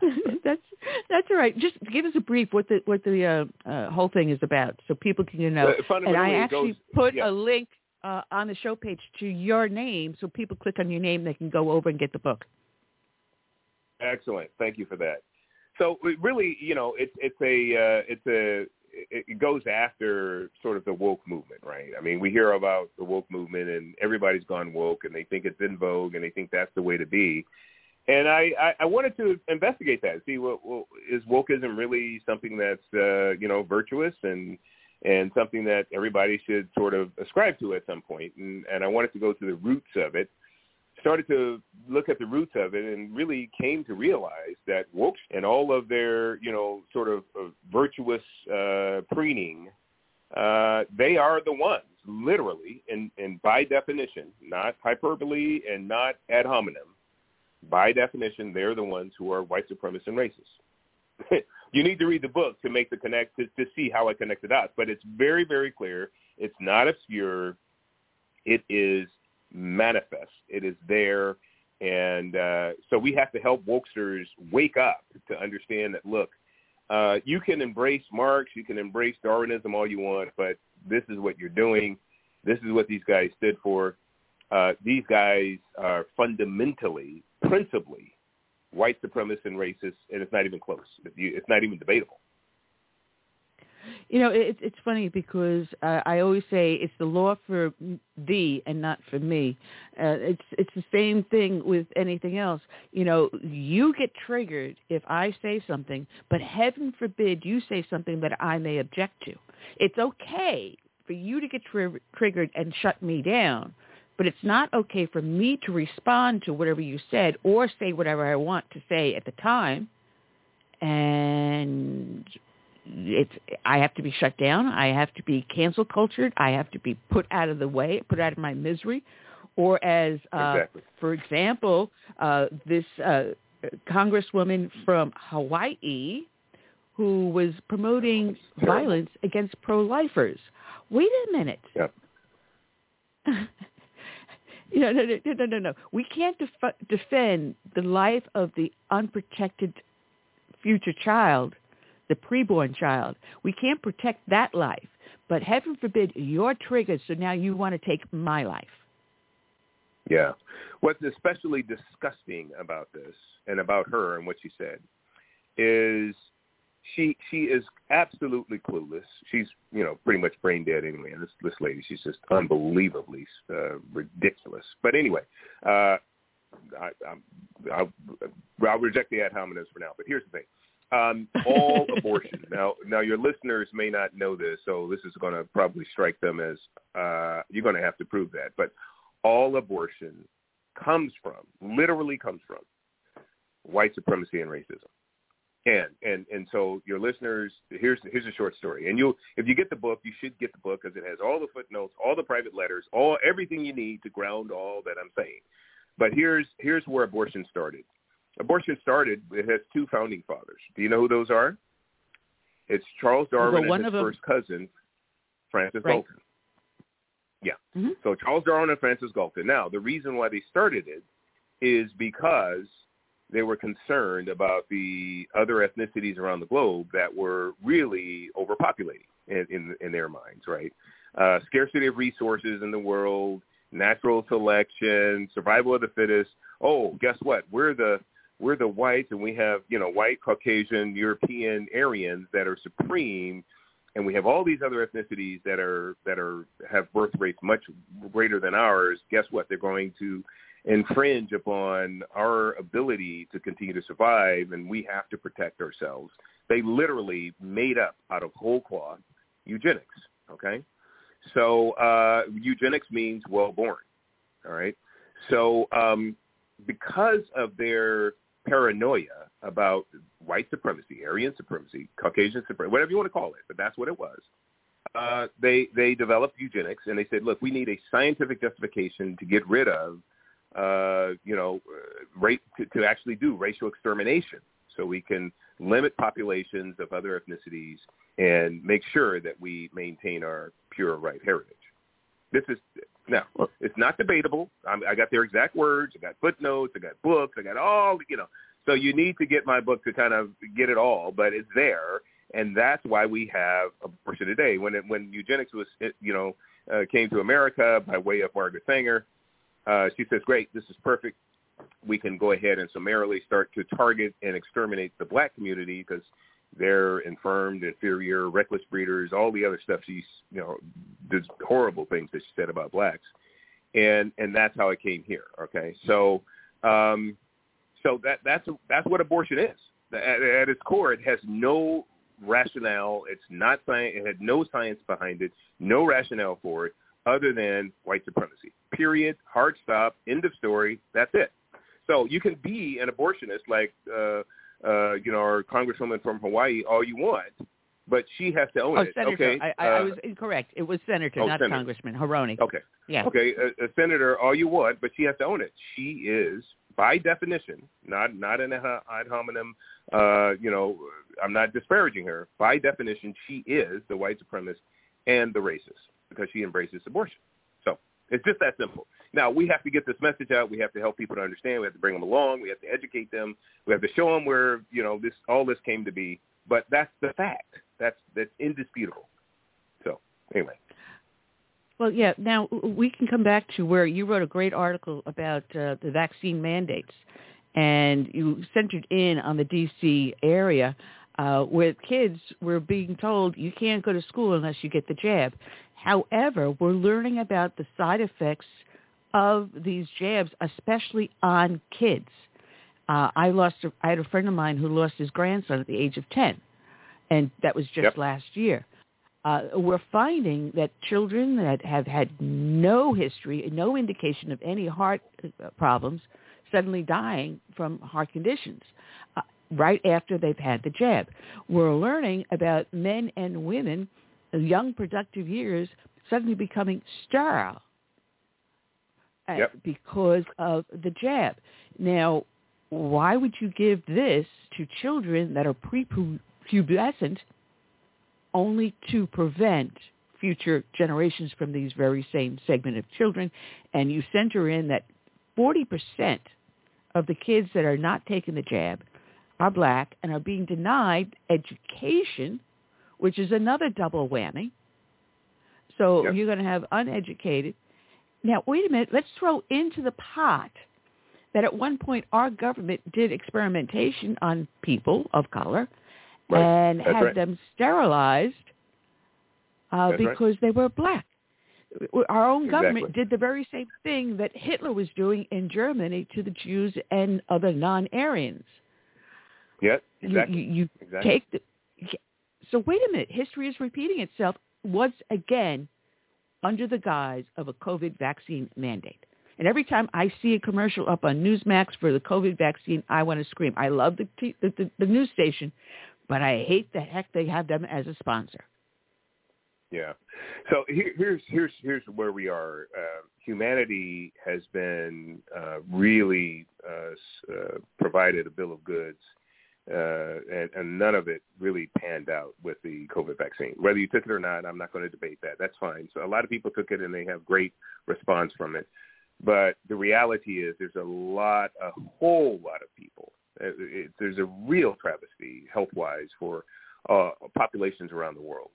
Um, and there's people just dropping dead. You know, it, and now it's an acceptable term to say, well, uh, this person died of un- unknown causes, or uh, this this person died of of uh, uh, normal, you know, just normal, you know, normal causes at twenty-three. I mean, you know, so we have now people that are literally dropping dead um, around the world because of multiple jabs, and uh, they don't know how to characterize it um, because they don't want to characterize it, hey, a vaccine outcome or whatever, whatever.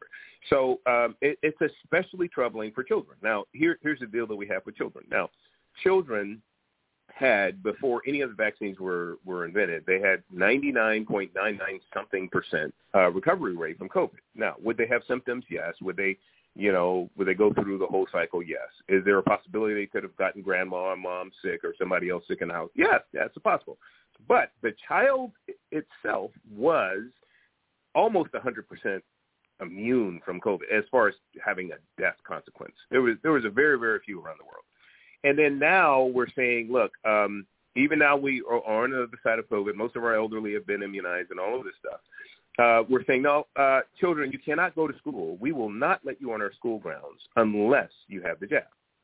And this is cruel, and especially cruel for the black community that's vaccine hesitant, which, as you mentioned, uh, we have good reason to be vaccine hes- hesitant. I mean, Uh, over sixty thousand women, mostly black, were sterilized uh, under the guise of a vaccine in, in the, all the way up until the nineteen seventies. Um, over six hundred black men were given syphilis in an experiment with the Tuskegee experiments, and, and, and uh, during the same time as well. So, um, and so we have a reason to kind of be suspicious and be hesitant. And now we have parents that are exercising good parenting by saying, look, we've seen the statistics. We've seen what's happening with these children dropping dead. We've seen these children with blood clots. Um, we want to be good parents and be cautious about encouraging or forcing our child to get any vaccination as, you know, COVID nineteen vaccination. And and that's good parenting. That should be rewarded. But yet they're saying, no, your kid can't participate in, uh, you know, on campus or off campus learning. Your kid is just excommunicated from the school system. And how is that right? Um, so, you know, th- this needs to be addressed. It's happening both in uh, D C and in uh, New Orleans. And uh, this is a real travesty. And, and the communities need to speak up and make sure that these children have an opportunity to learn. Uh, we've already they've already been set approximately a year and a half to two years.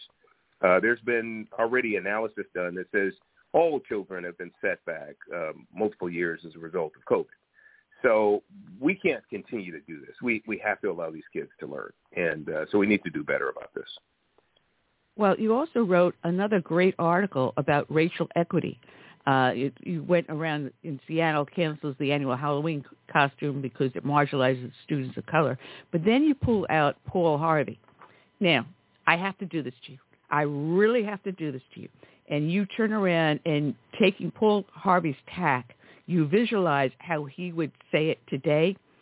And it would go, if I were the devil, I'd make sure to deprive children of any innocence as early as possible by exposing them to sex and perversions via educational systems, school, classroom teaching, indeed encouraging children to engage in sexual experimentation and vulnerability to perversions that will last their lifetime. Was that a good Paul Harvey?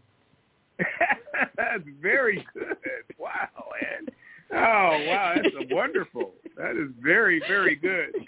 Yeah, yeah. So, yeah, so what I did is, is I took a look at, you know, Paul Harvey. He has, you know, such wit, humor, and, and all of that. His If I Were the Devil uh, broadcast is just legendary. And so I wanted to take a take off of that because I think if you look at what's happening with our children today, and you you got to wrap, to wrap your mind around it, you know, the only way that made sense for me is, wow, if I were the devil, this is exactly what I would be doing. I would confuse children as early as possible. I would confuse their parents to go along with their children as early as possible. I would uh, make sure that I use all the instrumentation within these school systems to pervert them, to confuse them, to uh, confuse them about their gender. And, and then ultimately, this will make that child what I call God-resistant, quote-unquote.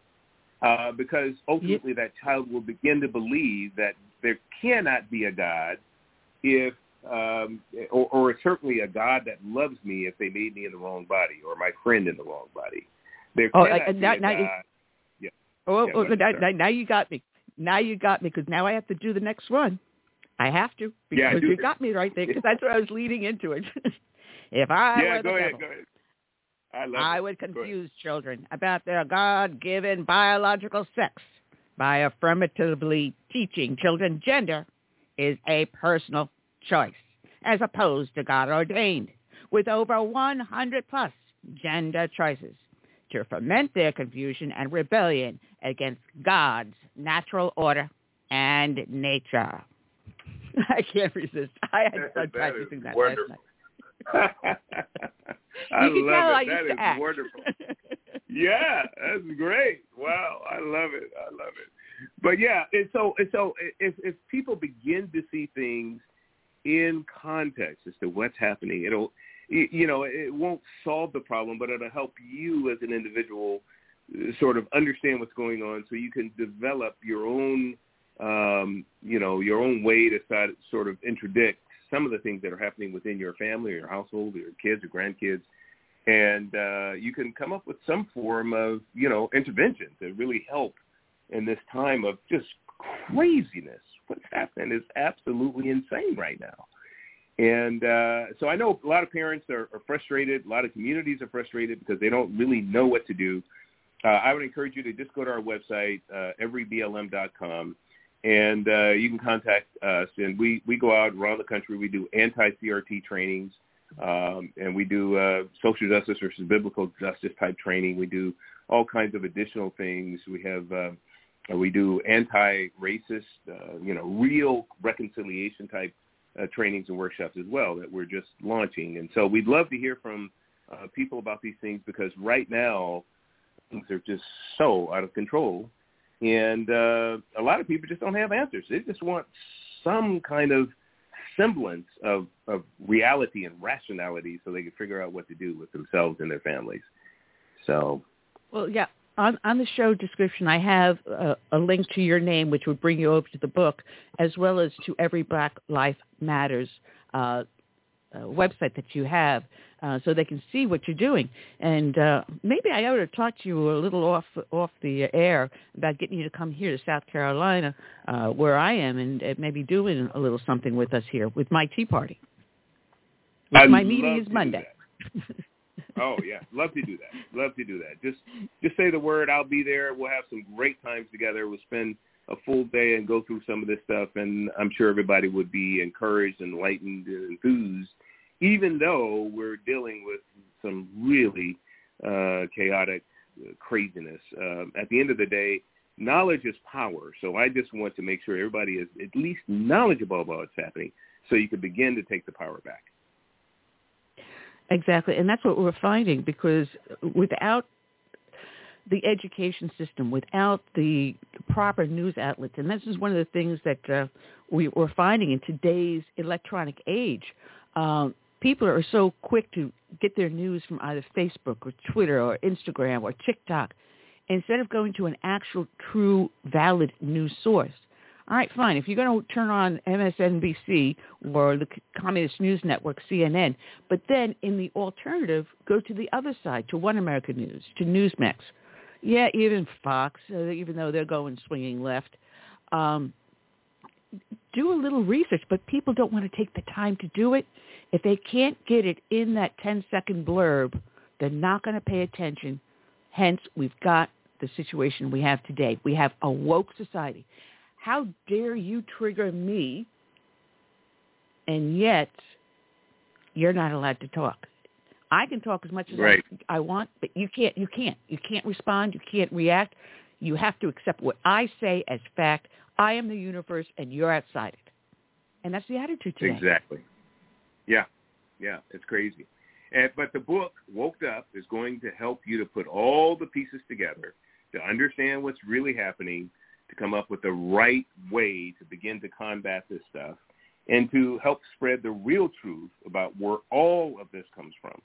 And um, so, I, I, you know, I, I'd like to build a whole generation of, of of of people who at least understand what's really happening, as opposed to just going in with the media narrative, which is all demonic and, and misleading.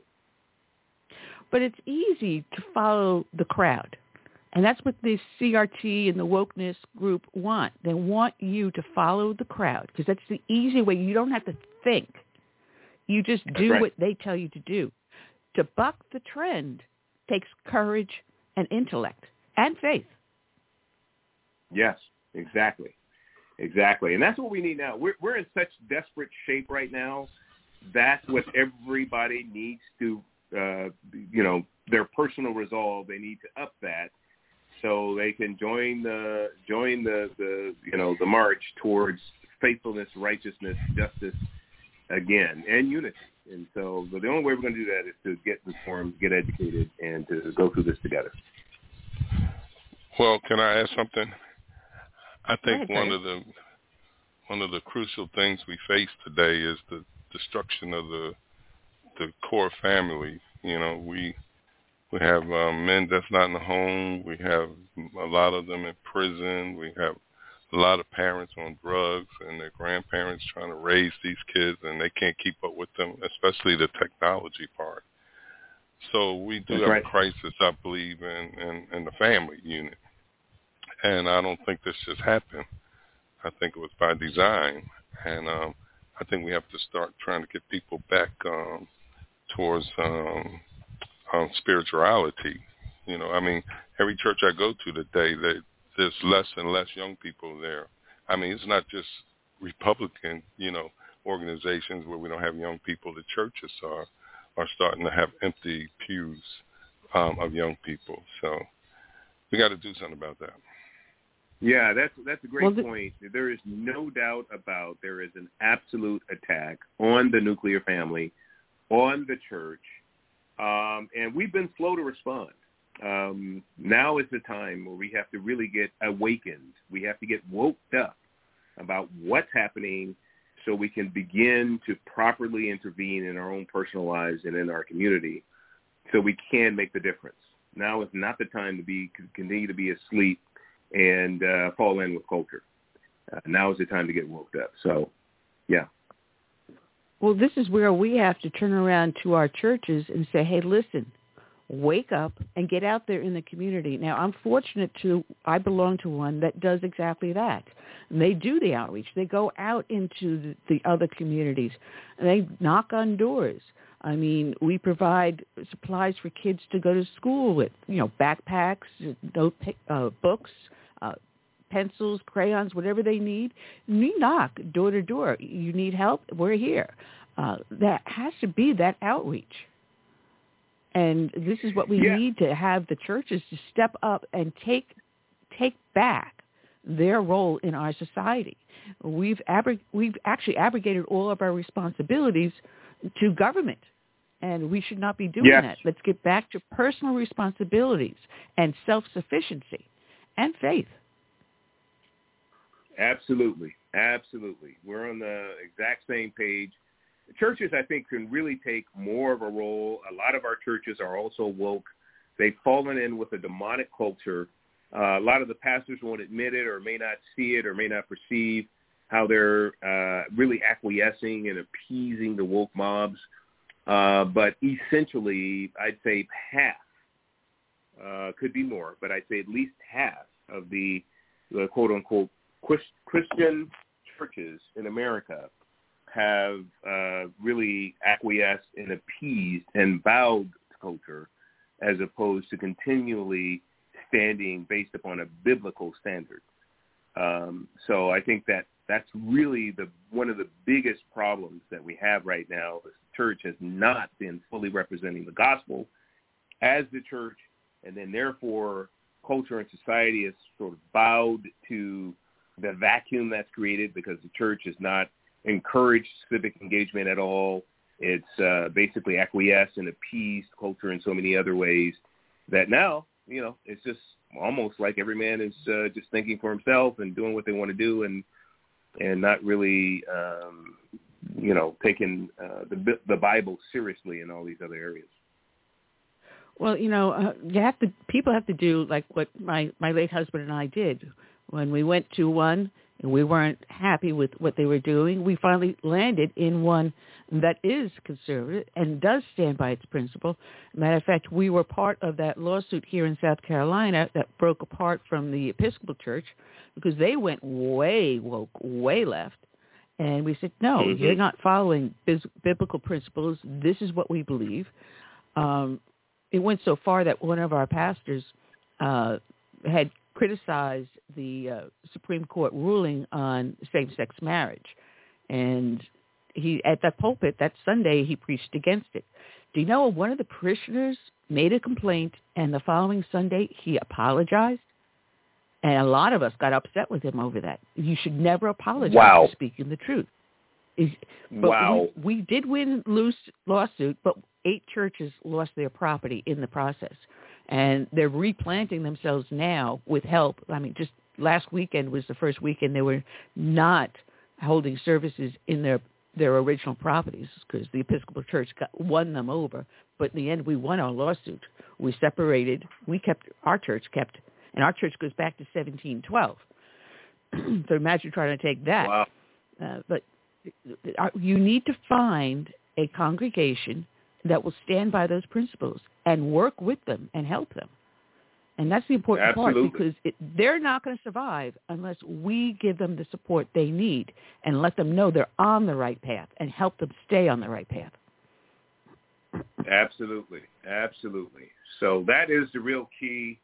Um, we, uh, Every Black Life Matters, uh, again, every B L M dot com, we're committed to doing all we can to help churches, pastors, parishioners, uh, community leaders, and and um, more specifically parents as well, um, to to really get get through this season of of real chaos uh, that's happening at every level. And um, the only way we can do that is to make sure that everybody's fully aware of what's happening, fully educated on the uh, sort of the demonic schemes that are around and about us and trying to get us uh, entrapped in, and uh, give them the capacity then to start to think differently, act differently, um, lobby differently, vote differently. Uh, we need we need every all hands on deck right now. I mean, uh, one of the things that President Trump, and I, uh, this is only one that I could think of right off top that he got wrong. Absolutely wrong. He, his heart was in the right place, and we all applauded when he made the statement. But now, in hindsight, unfortunately, he got it wrong. And that was this. He said, America will never be a socialist country. Um, unfortunately, it's not his fault, but unfortunately, we have gone past socialism. I believe we're full-blown Marxism now with the uh, with the woke F B I and C I A and all of the uh, jackbooted thugs uh, surrounding the, the Capitol. Um, I, I, I believe that we're we're we're full-blown Marxists and headed quickly to uh, communists. And so it's unfortunate to see uh, this country lose it so quickly in only, what, eighteen, twenty, twenty-two months. Uh, but it's been a radical change, and it's still not too late. We could turn it back, but we can't oh, yeah. let this continue on for much longer. No, and it has to be a ballot box revolution coming up in less than a month. Is it when? A little over a month. A little over a month. We have it coming up in November, and this midterm election is going to be the most pivotal in our nation.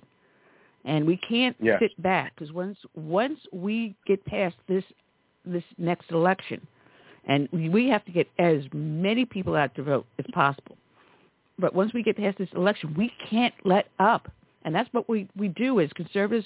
All right, we won this battle. No, we haven't won the war. Once we win the right. battle, we sit back on our haunches. We say, all right, we, we, we put the train back on the tracks. No, it's not back on the tracks completely yet. You're still in danger. You've got to keep on stoking that engine, and we got to keep on going. So as soon as we win this one, work on the next one and work on the next one, because that's what the Democrats do. That's what the socialists do. That's what the liberal left does. That's what the woke society does. They don't let up. That's right. The second you let up, that's right. The second they see that chink in the armor, boom. It's not like a little pry bar. It is a sledgehammer. They're going to slam it wide open. And that's what they're doing Absolutely. now. Absolutely. Yep. Yep. Exactly right. Exactly right. So we've we've got to uh, we've got a major fight uh, right now, and uh, as you've said, well ahead of us, and it means that we cannot let up. We unfortunately we have a lot of representatives and senators who are, you know, spineless, mealy-mouthed, half-steppers, goose-steppers to a lot McConnell. of degree. Oh, oh, did I say that? Uh, did yeah. I say your name? Oh. yeah. yeah. You say that out loud? Uh, yeah, I think I just heard him. Yeah, yeah, that's the one. Um, and, and unfortunately, uh, we need more people that are much more aggressive on on really standing for, you know, for conservative values and for America and its founding and its traditions. Uh, than what you have with McConnell and McCarthy. These guys are not the ones. They're not the ones that are going to help us in this. We need better rep- representatives, better senators, leaders, and so hopefully, as you've said, this uh, this election we, we get new leadership, and we could start to turn the ship again. But I believe that if we don't perform this this November, um, I, I think it's just too late. I, I think that we'll be too far down this path. They've already said, uh, the, the Democrats have said that they, they are definitely going to push to um, do away with the, um, uh, uh, what do you call it, the filibuster. So uh, they are going to absolutely add more to the Supreme Court, completely eviscerate and undercut any type of civil society that was imagined by our by our founding fathers and our forefathers. So this is it. I mean, we, we got one shot to try to right it and correct uh, what happened uh, and start to do better in our uh, election systems and the various uh, systems that audit the elections. Uh, but we cannot do it until we get some more people, the right people in place, and that's got to happen in the next month or so.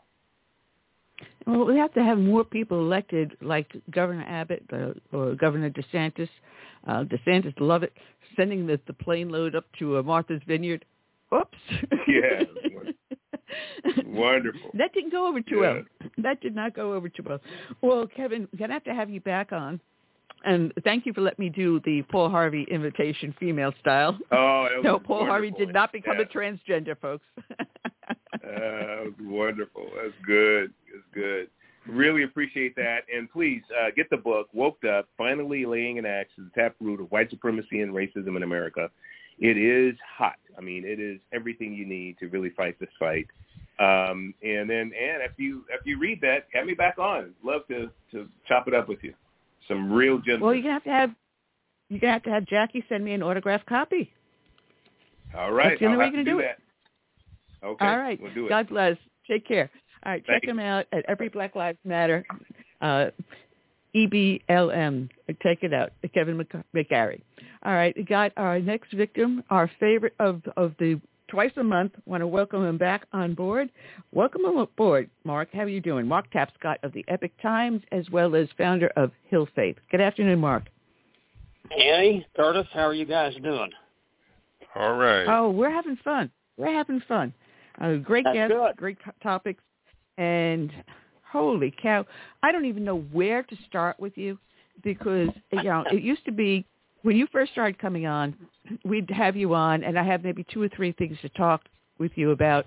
Uh, but now, with everything that's going on with this administration, you can't stop at two or three. You've got nine, ten, eleven different things to talk about, and it's, uh, it's hard to pick which one to start with. Holy well, God, that's, holy part, that's part of their strategy, you know, to keep keep so many balls up in the air that uh, it's impossible to keep track of all of them. Yeah. I would say they got a lot of balls. Well, that's what the Obama that, administration did. The Obama administration kept coming up with crisis after crisis. It was one every other week. But, we couldn't exactly. keep up with them. Exactly. Never let a crisis go to waste. But now it's like every day. And, and under the Obama administration, they would time it for Friday afternoon, knowing it would hit the weekend news cycle, hit all the major news outlets on the weekend because you watch, you know, Good Morning America, whatever whatever they are on the weekends. I don't even remember. I stopped watching them. Like many yeah. other conservatives, we stopped watching. Uh, that's a problem, I think. Uh, but yeah. now I, it you, hit you every day, all day. Yeah. That's uh, that's the world we live in today. Mm. Well, let's go with the problem number one, the increase of the I R S. Uh, and Joni Ernst, you and I talked about this before, sent a letter to the Treasury uh, Inspector General for Tax Administration um, asking about the I R S employees that had not paid their taxes or had them overdue. Uh, she finally got a response. I think... I think they're feeling the heat now. There's being a backlash from our side, and uh, the left is not all that comfortable about that. What's going on with uh, Joni Ernst and the I R S here?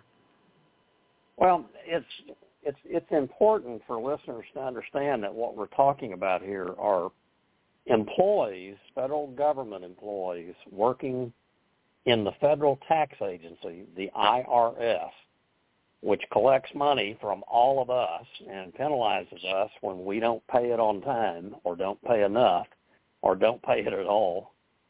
And yet, uh, three years ago, the uh, Inspector General that covers the I R S found that uh, more than one thousand, the number was one thousand two hundred fifty if I recall correctly, I R S employees in the previous couple of years Uh, were either late paying their federal taxes or had not paid it at all. And, of course, that raises the obvious question, wait a minute, if the tax um, system is uh, allowing the people who run the tax system not to pay their taxes, something is wrong here. Um, and the, the the I G put that study out uh, a couple of years ago, and Ernst very um, seriously suggested uh, last month. Why don't you update that study now and tell us what the I R S has done to remedy the problem uh, since you published your study two years ago, or your audit two years ago? And I, frankly, I was surprised that the uh, Inspector General, uh, a gentleman named J. Russell George, um, responded quite quickly within a couple of days and said, you know, you're right, we're going to do that. We're going to re-review it and see where things stand. So that's good news because um, I think generally speaking, and I've covered the Inspectors General for longer than I care to remember, I think J. Russell George is, is one of the good ones, and if there is any evidence of a problem that's still there, and I'll be amazed if there's not such evidence, uh, he will report it, and then it will be up to Congress to do something about it. Does this sound like we're starting to take control of our government once again, just a little bit at a time? Well, um... Uh, not just yet. Um, you know, the election still has to happen, and voters have got to make it clear that they want some changes. Uh, and I suspect that if you could, you know, do a poll of all the people who are actually going to vote uh, come November and ask them, do you think the Internal Revenue Service ought to have eighty-seven thousand more agents to harass the rest of us, the vast majority of them would say, no, I can think of a lot of things that are more important that ought to be uh, taken care of with tax dollars. You know, you know one it, thing they funny. could do, and and one of the What's things that? that they could do, um, and I'm not trying to change the subject on you here, but one thing they could do instead of hiring eighty-seven thousand new I R S agents, they could send millions of dollars of help to New York and Chicago and now Martha's Vineyard to help them take care of being sanctuary cities as they are, to help them take care of those couple of busloads of immigrants that came in. I'm being well, I, I watched. I know, I know. I watched the uh, interview that someone had done with the woman that ran the shelter up at Martha's Vineyard, and she did not come across in a very good light, did she? It's no. like, oh, no, well, we don't have the facility. Oh, wait, wait, wait. You run a homeless shelter on Martha's Vineyard, and we sent a plane load of homeless up there to you, and, oh, what do you mean that you don't have homeless on Martha's Vineyard, but you run a shelter? So what are you doing with that money, lady? Did you just yeah. buy a new yacht or something? yeah. You know, I have to say, Ann, I have to say that I think Governor Abbott in Texas um, and now Governor DeSantis in Florida, uh, and I think also Governor Ducey in Arizona, um, I, I think that was a very smart move to start putting those immigrants uh, who just, you know, walked over the border, contrary to the White House press secretary, um, putting them on buses and sending them to sanctuary cities. I mean, New York and Chicago, for example, have long boasted of being sanctuary cities and invited illegal immigrants to come to New York City and Chicago. Same thing, Los Angeles and San Francisco. Um, and what happens when Abbott, Ducey, and DeSantis actually send those immigrants on the buses up to those cities, it exposes the hypocrisy uh, of the uh, folks like uh, the mayor of New York, uh, Eric Adams, um, you know, who says, wait a minute, don't, don't send us your problem. Well, you are a sanctuary city, so you're an obvious place to send them, a logical place to send them. So quit complaining and, and do what you said you were going to do as a sanctuary city. It's pretty you simple, know, I, I don't know what I don't know why Martha Vineyard is, is, is complaining. They just got a plane load of cheap labor, right? Who's going to run their kitchens and the catering services or the cleaning services or the lawn services, right? You just got a whole I, plane load of cheap labor. I, I heard I'm sorry, somebody this, remark sarcasm there. Yeah, I heard somebody remark earlier today that um, there had been a police report filed in the Martha's Vineyard Police Department. Uh, a resident there had seen an individual of apparent Hispanic origin who was not carrying a uh, weed eater or riding on a lawnmower, and they were concerned that they were up to no good. You know, they turn around and call us fascists, bigots, racists, whatever they want, any name in the book, and yet yep. the pot is calling the kettle black. You know, yeah. they are worse than even even on my bad day I could even be. And yeah. I, everyone has their little picadillos. Everyone has yeah. a personal preference, whether I, you like chocolate ice cream over strawberry. I, everyone has a per, personal preference. I like to be around certain type of people, and not. It doesn't make you a, re, a racist.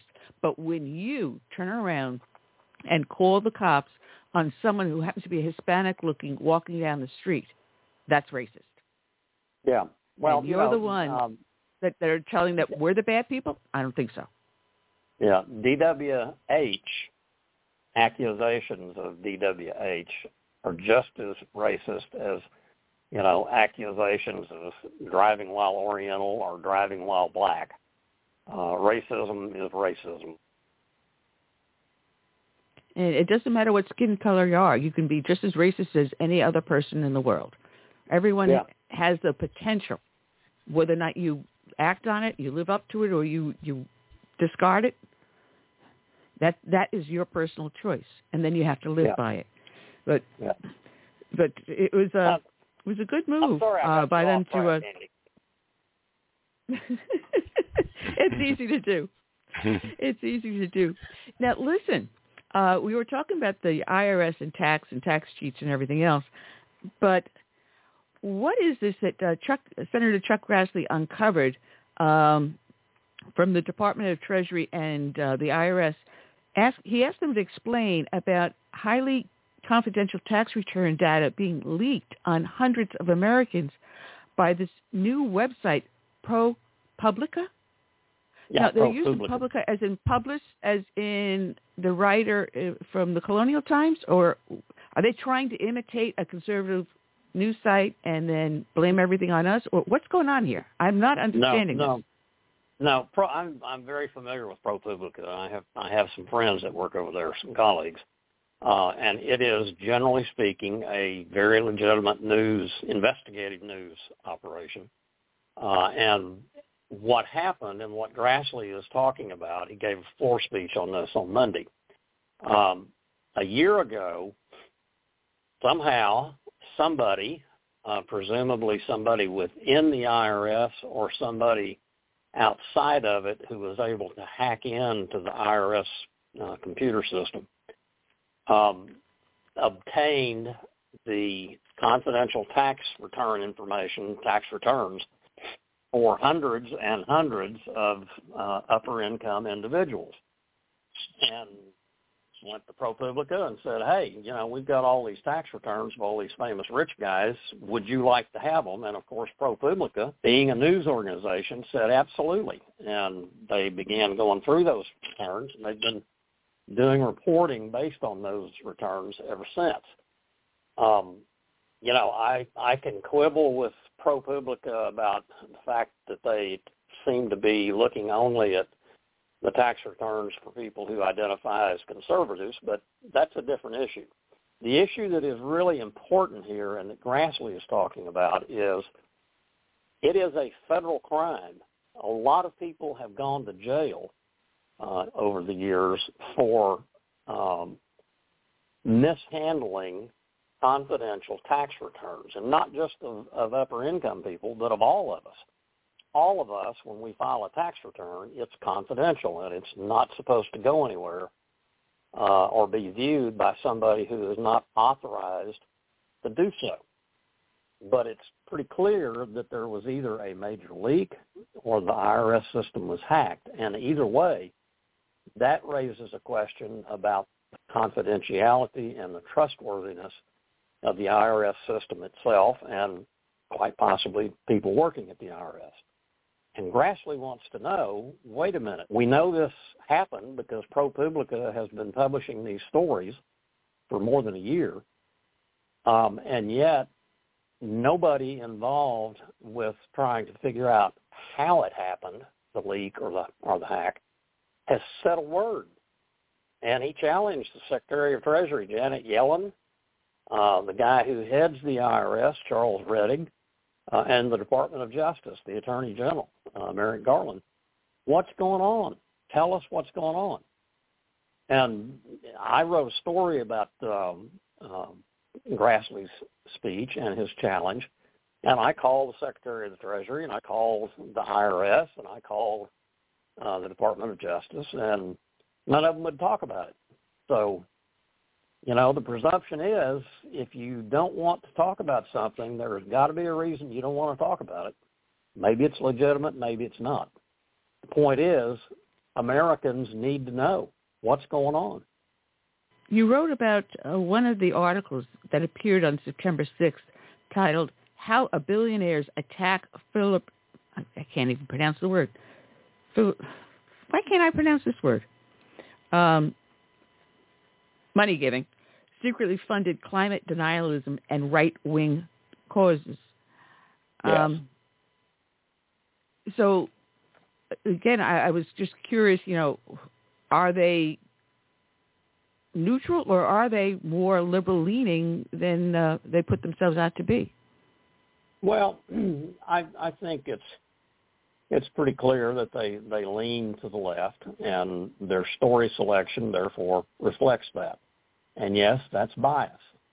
Um, but I have, I as I said, they have published some really solid journalism over the years, um, and it's important for people to remember it's not – it is illegal for somebody to give a confidential tax document to somebody else who is not authorized to have it, but it's not illegal for a member of the press to receive it and then report on it because it's a public document. Hey, excuse me, it's a government document. Yeah. It, that, that's scary because then it also questions whether or not there's foreign influence in the releasing of these documents. What is the purpose yeah. of it? Yeah. And if, if, if Chinese, it's someone like if, China or Russia, yeah, exactly. If, if it's somebody like China or Russia, if they have been able to hack into the IRS's computer system, that frankly raises some real questions about the security, the digital security of, of every government computer in, in Washington, D C And that's, that is something to worry about.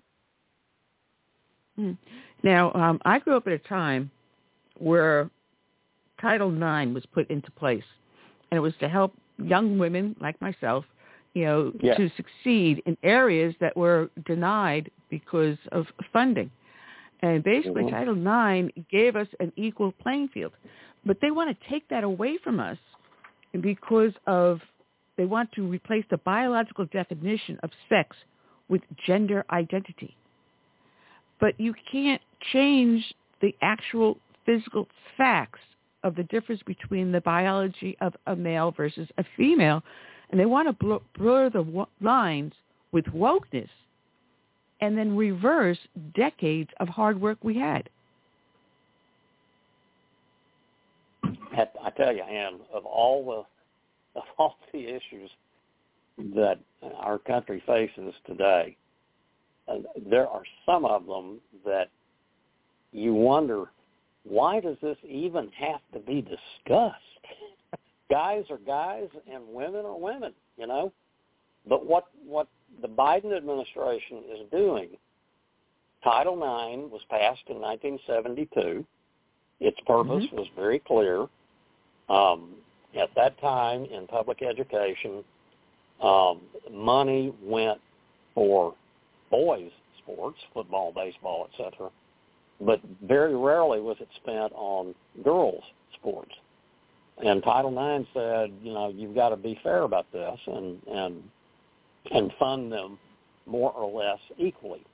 And that indeed created, uh, you know, countless opportunities for young girls uh, to learn the great things, the great life lessons that athletics can provide, um, you know, about setting a goal, sticking with it, um, believing in yourself and your teammates, and so forth and so on. Um, but beginning a couple of years ago, as we all know, all of a sudden these folks that say they identify with the sex, that the biological sex that they're not physically, and and the government comes along and says, well, yes, he's biologically a male, and yes, he's fifty pounds heavier, and yes, he's got much better muscle tone, and yes, he's faster, and yes, he is uh, all but impossible stronger for a one hundred ten pound yeah. guy to to bring down. Uh, but you've got to let him play against girls if he identifies as a girl. And that's, that is absurd, because what it does, among other things, is it denies women the opportunity of competing against other women, and it subjects them to the very real possibility uh, of physical injury. Because, you know, let's face it, if you're uh, running into a guy that weighs twice as much as you do, you're going to get hurt. Oh, but yeah. People in government that are pushing this, they don't care about that. No, and it's all for the wokeness, but yet the consequences of what they're doing. And if people look back at society the way it was pre-nineteen seventies and sixties, uh, the woman was someone who would be subservient to the man. She would expect to graduate school, get married, stay home, raise the kids. It right. was... It was actually when you had the Katharine Hepburns and so forth coming out in movies showing that a woman can be equal to a man. That was that was revolutionary, very revolutionary. Mm-hmm. But it actually did not start happening until after the late sixties and seventies, where now Title nine was put in place to give us a chance to realize that we are on equal footing with everyone else in society. And yep. yet that's going to be thrown right back. So now women will not be able to learn how to compete as a teammate or compete equally in society or in the workplace or anywhere else in a fair playing field.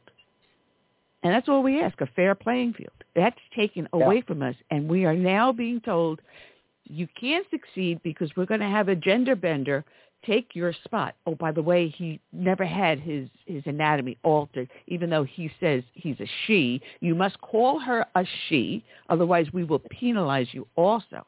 Yeah. So we're going to yeah. cow the female back into the domestic role, back in the house, and all you do is wait hand and foot on your spouse and your family. And that's what they're yeah. doing to us. Yeah, and you've just put your finger on what this is really about.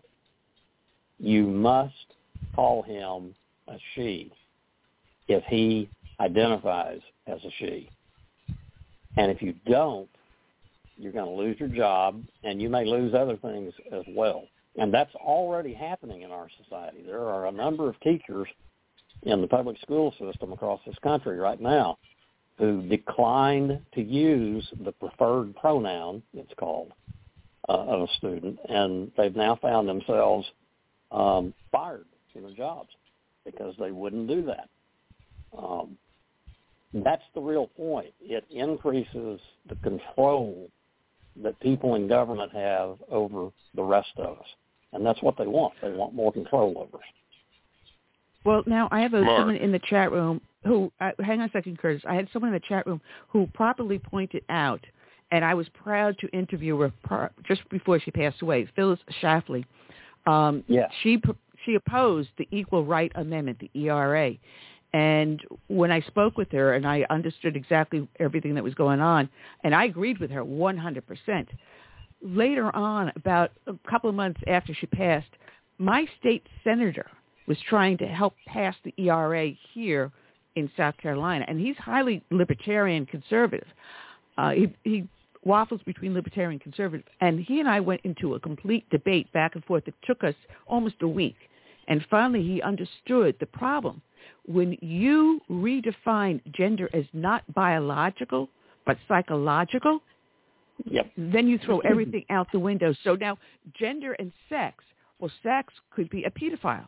Sex could be uh, someone who's into bestiality. That's sex, but that's what the E R A was originally written to identify sex, but it meant male, female, not the right. other one hundred plus different flavors. And that is what our society has now rewritten the dictionary. They've redefined the words. So gender and sex does not mean biological, you're born. It means what you feel. So anything yeah, you feel exactly. is now completely legal, and they've opened up the whole criminal code to illegal acts that are now legal under the new definition of sex. Yes, that's that's exactly it. And one of the first things that goes out the window when you redefine um, sex and gender is traditional marriage.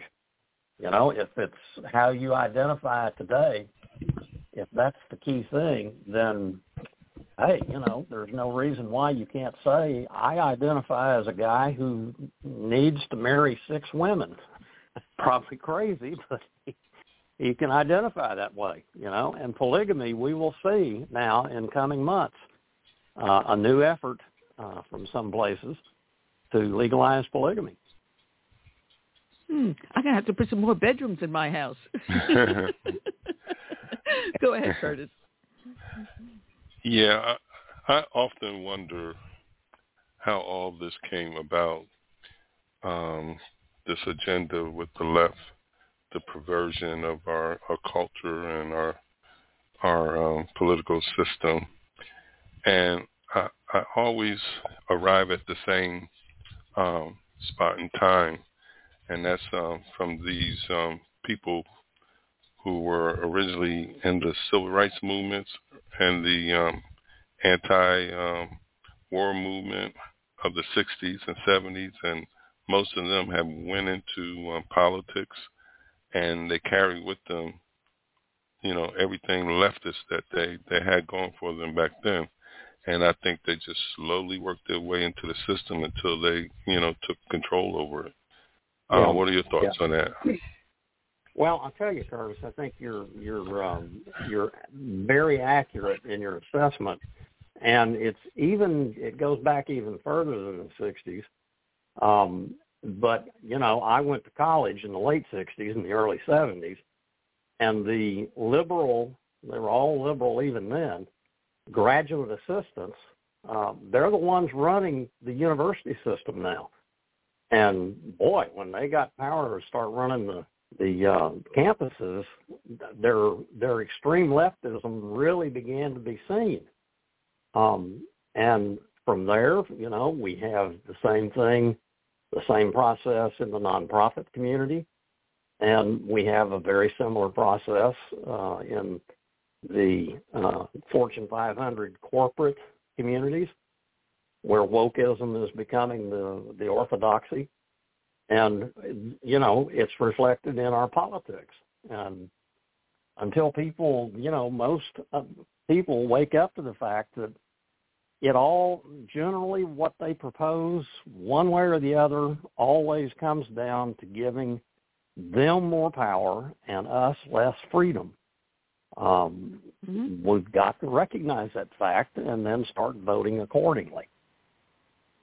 Well, not only that, a lot of these proposals they have, especially with Title nine here, they tie it to federal funding. So they handcuff you. So unless you're willing to give up that federal funding and say, hey, you know, I'm going to just operate independently, and many organizations can't do that. They can't afford to do that. How many school systems will they cow? How many businesses will they cow? How many other organizations will they cow by dangling that carrot before them and saying, you go against us, then we'll get pulling the federal funding. That's yeah, yeah. what uh, Clinton did with the community. Yeah, Clinton did that beautifully with community policing with the police departments. How better for yep. the federal government to control what your local police department will do or sheriff's department will do by threatening to pull that federal funding. You tie it no. to the dollars and you tie the person. You handcuff them. You actually enslave yep. them. Well, if you if you went back in the congressional record to the debates about the New Deal in Congress, you will see that many, many Republicans and not a few Democrats as well at the time warned if you start giving massive amounts of federal aid to local and state governments and, and agencies, you're inviting the federal government to then control them. And, of course, the liberal Democrats said, no, no, no, that's not going to happen. We just want to be able to do some good things. Well, here we are later, and we see it did happen. Well, absolutely. Well, Mark, people can find you over at the Epoch Times, where you do a lot of great work. And I thank, thank you. you, and we'll be speaking with you again in two weeks. And well, tell now, your what, wife, hey, I say. Annie, Annie yes. you didn't yes. say it. What? The Epoch Times.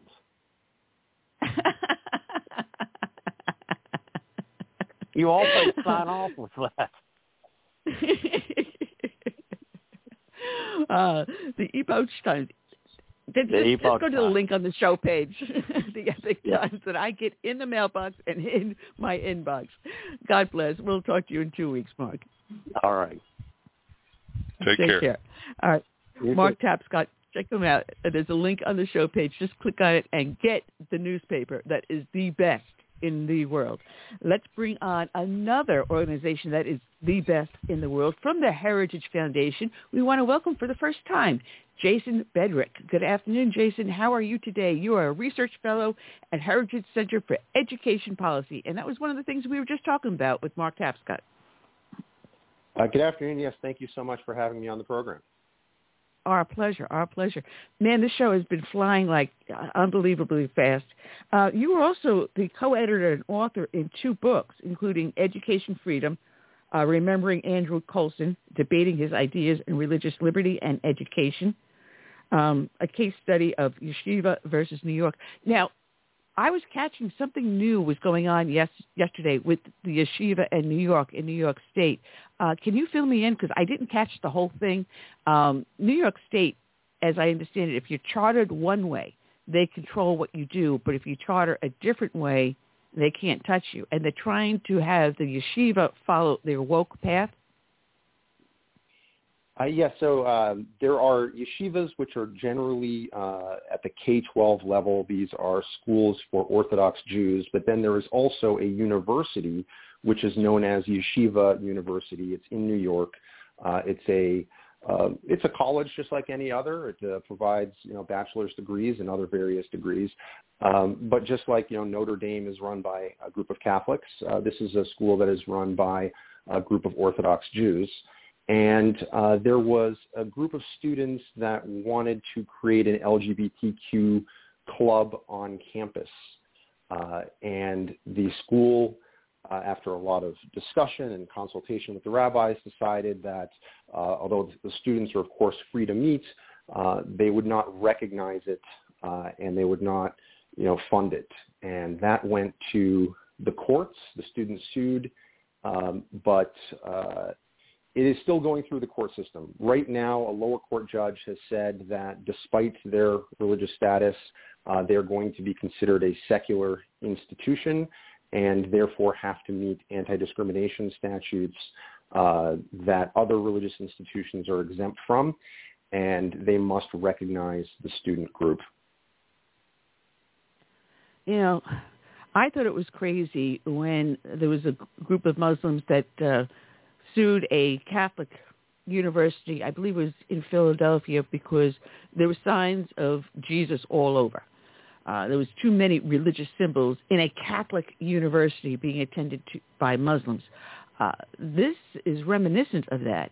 Do you think there would be a precedent set between those two?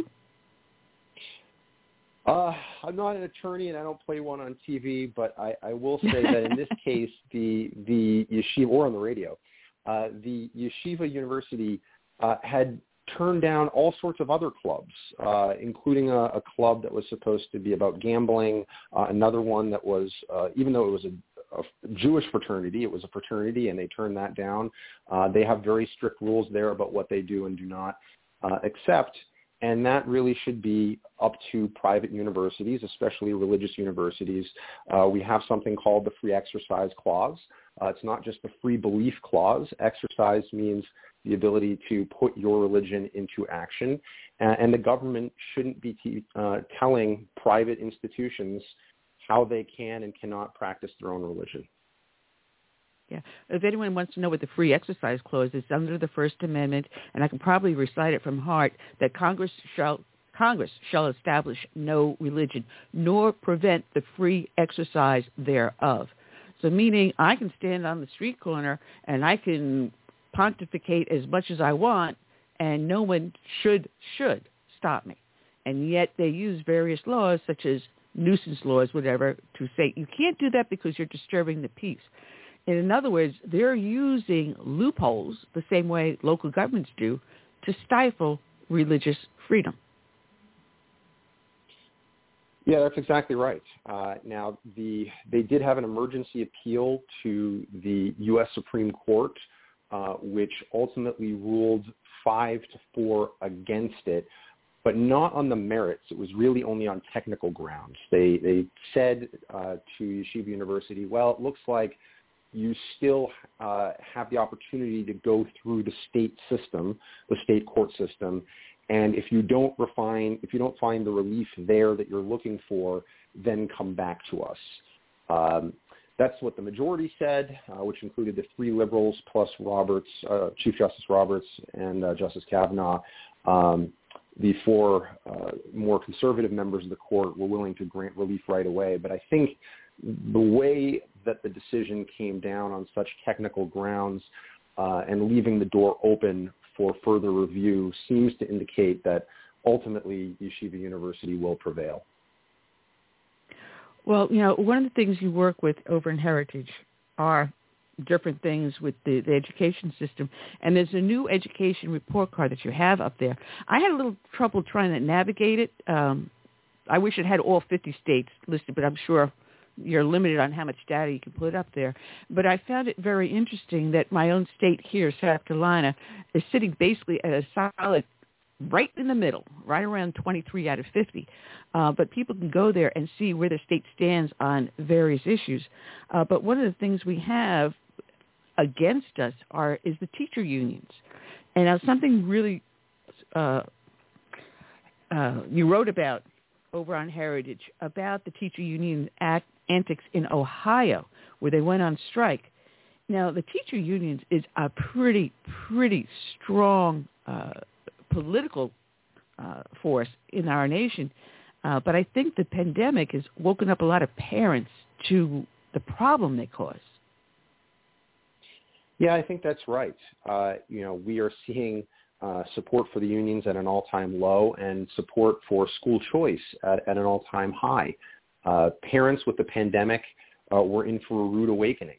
Um, you know, there was the initial shock, but at a certain point, parents said, you know, okay, now we understand what's going on. We're ready to have our children return to in-person instruction, uh, only to find that their assigned school uh, was not going to be reopening because the teachers' unions were keeping uh, pushing to keep it closed. And uh, they found that the school system was more responsive to Uh, the special interests like the unions operating in the system than it was in many cases to parents. Uh, and so support for alternatives uh, to have the money follow the child uh, is at an all-time high. Uh, but yes, our report looks at education freedom in all fifty states. Uh, you can find it at heritage.org slash education report card. Uh, if you scroll down just a little bit on the page, you'll see that there's a link to all state scores, so you will be able to see them. And, and you're right, South Carolina comes right in the middle. Uh, it is uh, twenty-third, but on the uh, school choice rank, it's a little lower. Uh, it's at uh, number thirty-three, uh, and that's because uh, with the exception of a program uh, for about you know fifteen percent of kids in the state uh, who have special needs, Uh, South Carolina doesn't really have uh, an education choice program uh, that would allow families to choose a private school education uh, or even uh, to support homeschooling. Uh, if you look at the, the number one state for education choice, Arizona, uh, just this year they expanded what's called an education savings account to all students. Uh, so with an education savings account, or E S A, it's sort of like a health savings account. It's a uh, you have a private bank account that you can use for a, a limited but variety of services. Uh, so, for example, you can pay for private school tuition. You could also pay for tutoring, homeschool curricula, online learning, special needs therapy, and you can roll over unused funds from year to year. and it taps into ninety percent of what the state would have spent on your child had they attended a traditional public school. So it really empowers families with the freedom and flexibility to customize their child's education. Well, I was just looking to see where we were standing with our our legislation uh, for the Education Savings Account, and that's bill number three nine seven six, and the lead sponsor happens to be my state representative. Um, it's residing in the House Ways and Means Committee. Uh, it was introduced last year, but it's been sitting there at the House Ways and Means uh, Committee, and uh, we'll just have to see, because I know they're going to be going on recess pretty soon. So we do have one sitting up there. It's just not quite out of, out of committee just yet. Yeah, and look, this has been the mantra nationwide: fund students, not systems. Uh, really, our school system is created for children, not the other way around. Uh, there is no school that meets the needs of all the children who just happen to live nearby. Uh, in every other area of our lives, we have a, a wide variety of choices. Uh, education is, is one of the very few where you are assigned to a service based on the location of your home. Uh, and we really need to, you know, come into the twenty-first century and have a system that, uh, A, is more child-centric, uh, and B, uh, where the locus of power is not with some elected politician or unelected bureaucrat, but is with families. Well, you know, it's funny because Queen Kamala Mela, our vice president, as I call her, um, talks about when she was bused. Now, I was in the first wave of busing, so I know what that was about. And my parents, when they moved to the town we moved into, um, specifically chose the location because of the school that was just three blocks away from our house. And we, I went to that school district for just two two years before busing came into effect. And they sent me all the way across to a completely different school that by the time I got my younger brother and sister on the bus, and I get on mine, I would have to walk to school a mile and a half every day. So Queen Kamala Mela rode the bus, but because of the school busing, I had to walk. I got the bus home, but I just couldn't get going to school. And this is where the problem is, is that parents have had their choice taken away. With the birth of Fed Ed, it's no longer a local issue.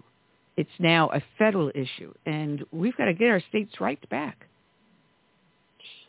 That's right, and so this is a part of the Education Freedom Report Card, is to give uh, uh, families and citizens more information about what their states are doing on this issue, not just uh, when it comes to education choice, but also uh, transparency. You know, are, are families able to see what it is that their children are learning at school?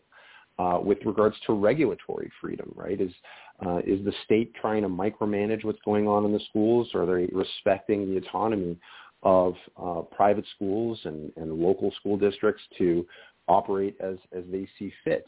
Uh, and then we also look at uh, things like spending, which, you know, fortunately is still mostly at the state and local level and not at the federal level. Uh, and we should keep it that way. But um, a lot of other rankings uh, will just assume that spending is a proxy for quality. So if you look at the National Education Association, Uh, you know, the teachers union, uh, they rank states almost entirely based on how much money they're spending. Uh, but if you have two states that have the same level of achievement and one is spending half as much to get that level of achievement, that state should be ranked higher, whereas everybody else ranks the other state higher, um, which doesn't make any sense. You want efficiency. You want the uh, taxpayer dollars to be used wisely.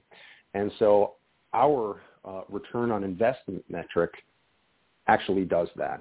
Uh, it rewards states that are good stewards of the taxpayers' money.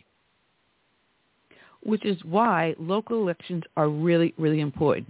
Your local council, your local school board, extremely important, because your local council or whatever you have there, or parish, whatever it is, um, they are the ones that fund the school district. And the ones who put the policy into place is the school board and the school superintendent. So that's why local is far more important than anything else. And if you look at the tax dollars spent and not the tax dollars, but the money spent to educate one child in a private school or a charter school compared to the public fed ed, there's a big difference. Quality of education coming out of a private or a charter school or a religious school is higher, far more superior than you have from fed ed. So what happens with your local school board is extremely important. And that's why politics is all local, starts local, correct? Yeah, absolutely. And we need to keep it that way. Uh, and really, I mean, the most local form of control uh, is not the school board, it's the family, uh, which is why we need to move in the direction of actually empowering families to make those decisions and, and have the money follow the child rather than uh, just assigning them to a school based on where they live. Uh, and then having them go to the school board, uh, you know, if they don't like what's going on in the school. Uh, and, and frankly, look, those school boards are going to be a lot more responsive to families if they know that families have an exit option. Uh, if you're living in a community where families uh, are maybe lower income, uh, they can't afford to live in a school district that has a higher performing school, or they couldn't afford to pay private school, the school board knows they have a captive audience.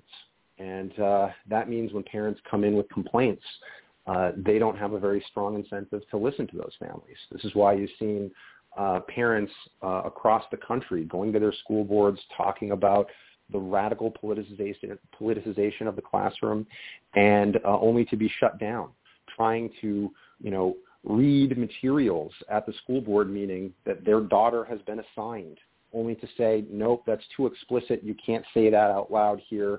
Uh, in a public forum, shut off that father's microphone, right? Uh, well, if those school boards knew that if parents were dissatisfied, they could take their money and go somewhere else, uh, they would be much more receptive and responsive when families come in with concerns. Uh, so that's the direction that we need to go as a country. And also, if, if parents don't have the money to take them out of, you know, the public school. Charter schools receive the federal money too, and school board money also. And charter schools have more involvement of family and parents involved in actually running the school. Many of them require X amount of hours per week or per month for them to be physically involved in the school, whether you're serving lunches, whether you're assisting in the classroom, or even answering the telephones. You're there in the school, and you are surrounded in the environment that your child is surrounded in. You know what they're learning. You know what they're doing. You know what the, the school is actually, how they're handling different situations. You're involved. And that, if you take your dollar out of the public school and move it over to the charter school where you're getting more bang for your buck, that sends a message to the school board. I mean, I went to one school board meeting, and I don't have kids, but I go, I get involved, because it's my tax dollar. Every time I register my car or any other vehicle, or I go to the, any business or services, my tax dollar funds the school district. And people don't realize that. Oh, why should I be involved in the school board? I don't have kids. B S. You've got the dollar. You're spending it. You should be involved because that's your dollar going into that school district. But when I watched one school board, parent turned around, stood up and said, tomorrow's the cutoff date for removing my child from school before you get a single dollar from the federal government. I removed them today. That money is going to the charter school and not to your public school. You're one student less, that money less. It makes a difference, doesn't it? Absolutely, it makes a difference. Uh, and this is one of the reasons par- uh, that our measure, uh, our metrics look at transparency uh, because we believe that the best form of accountability is not top-down. It's not red tape coming from the state capitol or, God forbid, from Washington, D C It's when parents who are empowered to choose are able to see what's going on in the classroom and decide for themselves whether they want to choose to put their children in that environment or go somewhere else. Uh, we really need bottom-up accountability from parents and concerned citizens. Absolutely. And contact your school board member. I mean, we had someone that was really, really bad. My girlfriend and I, we went out, got a petition. We had other people do the same thing, knocked door to door, had them put in as a write-in candidate and got them elected. And if you find someone running, you know, give them support, whether you're doing a sign wave, door knocking, even if you can't vote for them, Get the word out there. If this person can replace a bad person on the school board, do it. I mean, we had our county G O P meeting uh, just, what's today, Friday, two days ago. And there were people running for the school board, passing out the materials, saying, well, we know that you're not within our district, but you know people who are. Get the word out. And that is how we will reform, from the bottom up. Exactly right. Well, uh, so if, if uh, listeners want, again, the, the website is heritage.org slash education report card. We've got a ton of information on the site. Uh, we've got the rankings of all fifty states. We have, uh, you can do a state-by-state comparison uh, where listeners uh, feel that their own state is lacking in a particular area. Uh, we spell out how they can improve, and we even uh, link to model legislation uh, and a whole bunch of statistics. Uh, you know, for example, on spending uh, and on return on investments, uh, South Carolina actually does fairly well, uh, just above average. You're you're in uh, number twenty-two, uh, but uh, yours you're one of the few states that actually has more teachers in the classroom than you have non-teaching staff. So you've got one point two teachers for every non-teacher. Uh, most states in this country actually have more non-teachers at this point than they do have teachers. Uh, but lots of information like that you can find on our website, heritage.org slash education report card. Oh, you, you at Heritage, you guys do a fantastic job. Um, look where your dollar's going. And I was surprised in this uh, article you wrote about Ohio and Columbus, the money that the federal government gave raised the teacher salary well above the national average to something like seventy-five thousand dollars. I mean, I don't mind paying the teacher a good salary, but really? I mean, what are you getting for that? Well, it depends. Look, uh, Milton Friedman uh, always used to say that um, good teachers are underpaid and bad teachers are overpaid. Uh, we, you know, if we were to move to a system where I mean, I mean, frankly, look, right now, uh, teachers are by and large in the public system paid based on, um, you know, breathing for an additional year uh, and, and not based on, you know, whether uh, how well they're doing in the classroom. So teachers that are absolutely stellar and are really helping kids advance in their learning are not really getting paid extra for that. Uh, teachers that are coming in and just sort of checking out um, uh, are, are not uh, – disincentivized from continuing in that profession. Uh, so if we were to go toward a system where families, there's more transparency, families have more choices, then you have a much stronger incentive for the system to make sure that you've got the absolute best teachers in the classroom, and they should be paid accordingly, whatever that means uh, in your area. Oh, absolutely, absolutely. And again, I can't reiterate how much you should be involved in knowing on what your school board is doing. I mean, I went to one of the meetings, and as I stood up to speak, two of the board members started snickering. And, oh, boy, uh, I'm half Italian. I mean, and my it, I, the top of my head just must have blown right off, because I looked at the school superintendent, and I apologized to him. I said, I'm sorry, sir. We voted them in. This is what you have to work with. I apologize. We're going to correct the situation. We're voting them out. Ooh, I, I sat down and I got a wide applause. But you have to know who it is, what they're, what they stand for. And if they're not standing for what's right, get them out. Even your school superintendent, we, we went through two bad ones before we finally got one really good one. And I can pick up the phone and I can call them. Any person in the school, in the county, can pick up the phone. Even if you don't have a kid, pick up the phone. He'll get back to you. And that's what you want in your elected leaders. And this is what, it's no longer a, a, a uh, partisan issue. The schools and education is a bipartisan issue, and we've got to get everyone involved. Am I correct or wrong? Absolutely. We do have to get everyone involved, and politicians are starting to wake up for this too. Uh, you know, uh, for a while now, it's it's been the Republicans that have been better on this issue. Uh, not great. Uh, you know, it depends on the state, and, and there are a lot of states where there's a lot of Republicans that are anti-school choice, and there are states where you've got Democrats. Uh, there are some Democrats who are pro-school choice, but this really should be bipartisan. Uh, just today, um, the Democratic governor, gubernatorial candidate in Pennsylvania announced that he supports school choice. Uh, the Republican candidate already announced that he supports school choice. You actually have a governor's race in a, you know, purplish state where both the Republican and the Democrat support school choice. I think that is the wave of the future. Uh, it is time to break the lock that Demo- that uh, the teachers union has uh, on one of the parties and uh, move in a direction where, you know, politicians understand parents want education options, and I think that going forward they are more and more going to be listening to those concerns and supporting school choice. Well, Jason, God bless you for the hard work you do. I remember watching the kids get on the bus to go to the yeshiva when I was on patrol in uh, Williamsburg, Brooklyn, and those private schools and religious schools turn out a good product, and we've got to get back to that quality classical education and throw the wokeness right out with the, with the bathwater.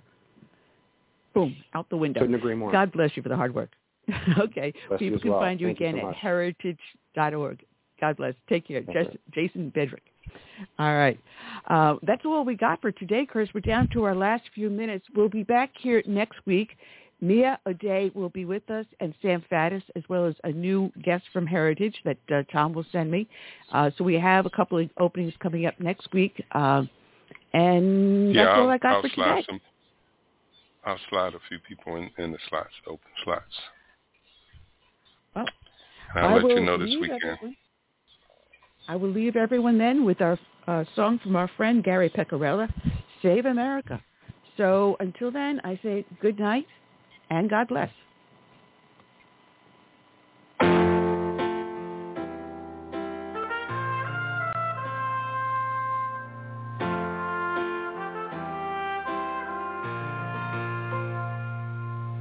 praying for this land I love, America, America, the home of the free. But there are people making plans to change America. They've no respect for her or what matters most to you.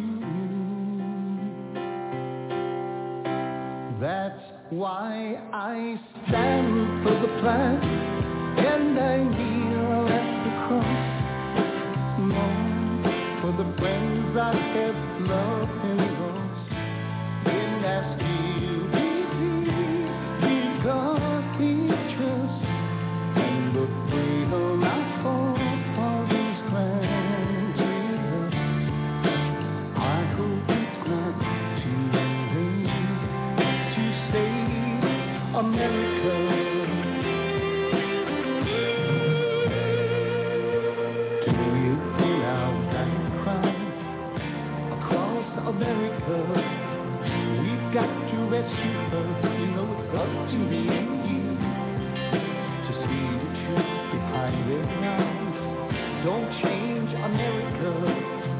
God bless America and the red flag.